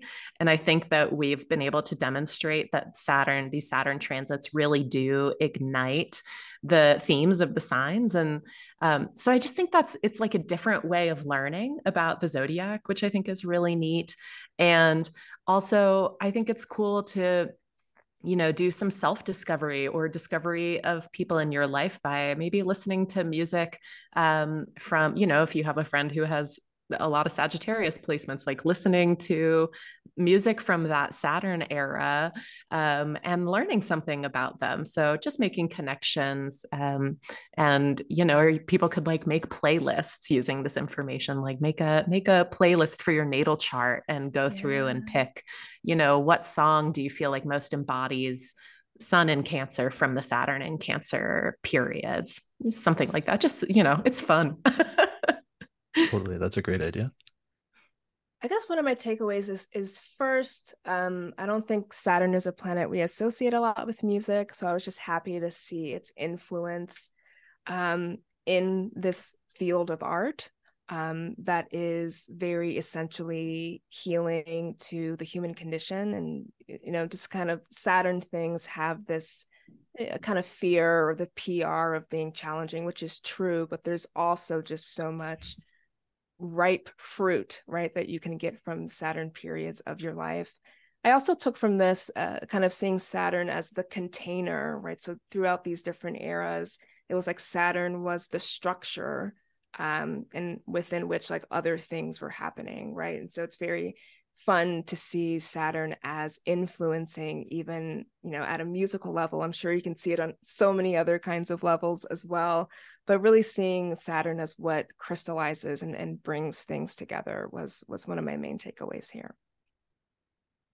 Yeah, for sure. I love that. And and creates a foundation for everything else in the same way that we were talking about um like DJs at a party setting the tempo um, for everything else and setting the beat that everyone then just moves to almost involuntarily, just naturally, in the same way it seems like Saturn is setting a tempo and setting a beat over time um, during these different eras, these three year eras of um, Saturn moving through different signs and, and changing the beat and changing the tempo, but setting it so that everyone's like moving to that in a way, even unconsciously during these three year periods. And then how that repeats, you know, every 30 years when Saturn returns. It's like discovering the the the tempo or the beat that's underlying history, um, mm. and is then therefore informing like culture, is informing things like like politics, um, and so many different things. Yeah. Beautiful. That makes me think of that saying that visual art is how we decorate space and music is how we decorate time and oh, wow. how you just cannot wow. separate music from time and Saturn is the lord of time so they they must be connected. Mm-hmm. Maybe that's it. I mean maybe the, that's the answer. That's a great saying. I don't know where did you get that from? It it really ties together everything we've been talking about. I think I just read it on like a meme or something at some point, but it really stuck with me. Yeah. Okay. Sorry if that's someone's quote and I'm not attributing it, but I don't know. no, that's brilliant. So Saturn is the planet of time and and music being the decoration of time. Um that's that's beautiful. Yeah. Saturn is the ultimate DJ. I would say so. Yeah. I love it. When it's like I'll see even in a band, like the drummer playing the drums is the one that's setting the framework for like everything else and has to yes. keep up the tone and the tempo and it's like that's what saturn's doing and uh, visually the drums are in the back right so we're looking at the guitarist we're looking at the lead singer we're looking at mercury we're looking at venus but without mm. that hmm. kind of structure back there it's like everything else falls apart so yeah holding it down saturn holding it down yeah I love that. And I also love um, the Saturn Returns connections and some of the things we're seeing, and sometimes seeing different artists having their Saturn return and having that important turning point. But then, you know, we mentioned like Madonna and Lady Gaga and like how they had that similarity, um, at least on a superficial level from an outsider yeah. perspective, that was commented on. Um, but seeing that was also really striking, both in terms of things that arise organically like within an individual's generation but also realizing that as we experience saturn transits now what we're experiencing now people are being born with that and the seeds of that will eventually like grow and mature and develop in the future. And like 30 years later you sort of look back on it and realize um, how those themes keep echoing throughout time. Yeah. Mm. yeah. Beautiful. Amazing Awesome. All right. Well, thank you both for joining me for this today. This is incredible. Um, I'm blown away right now. I'm going to be thinking about this uh, discussion for a long time. Um, so, where can we find out more information about your work? Um, let me know what's going on. Lindsey, tell me about yourself. Tell me about what you're working on and where people can find out more information. Yeah, absolutely. So I'm a full time astrologer and also a minister. Um, and so my work is mainly knitting together theology and astrology as a way of repairing some of the wounds that the church has caused in so many people, particularly queer and trans people. Um, I'm also a musician and a singer and just really believe in the kind of spiritual power of music. Um, I have Libra rising. And so Venus is my chart ruler. And um, yeah, I just, I love music and art. So that's a big part of my work as well. And I can be found, my website is badpastor.me. Um, and you can also find me on Instagram and Twitter under the Bad Pastor handle.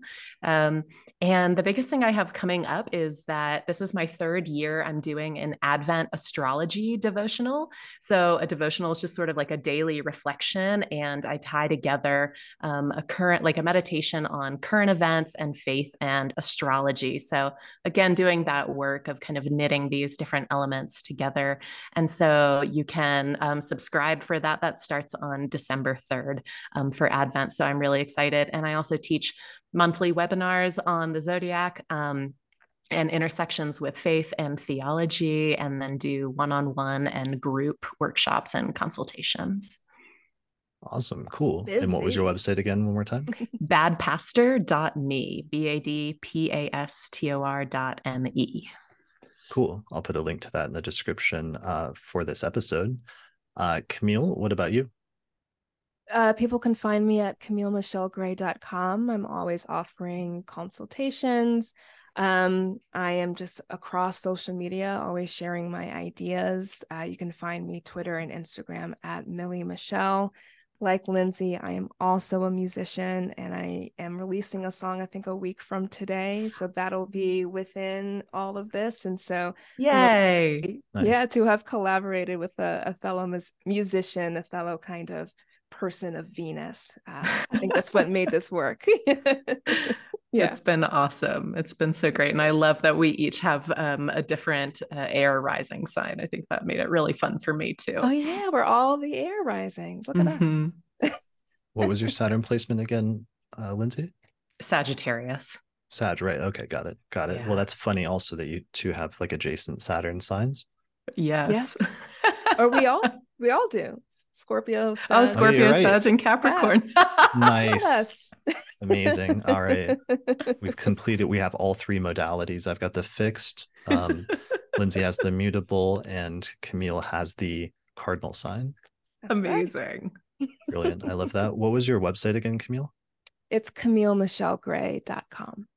Cool. All right. I'll put a link to that uh, in the description below this episode. And you meant to thank you, you because the Zodiac series wrapped up earlier this year with Pisces with Austin, but you were the architect behind a bunch of those episodes from Gemini onward, where you helped me to research and like prepare for all of those. So I was meant to thank you because you played a huge role in that series.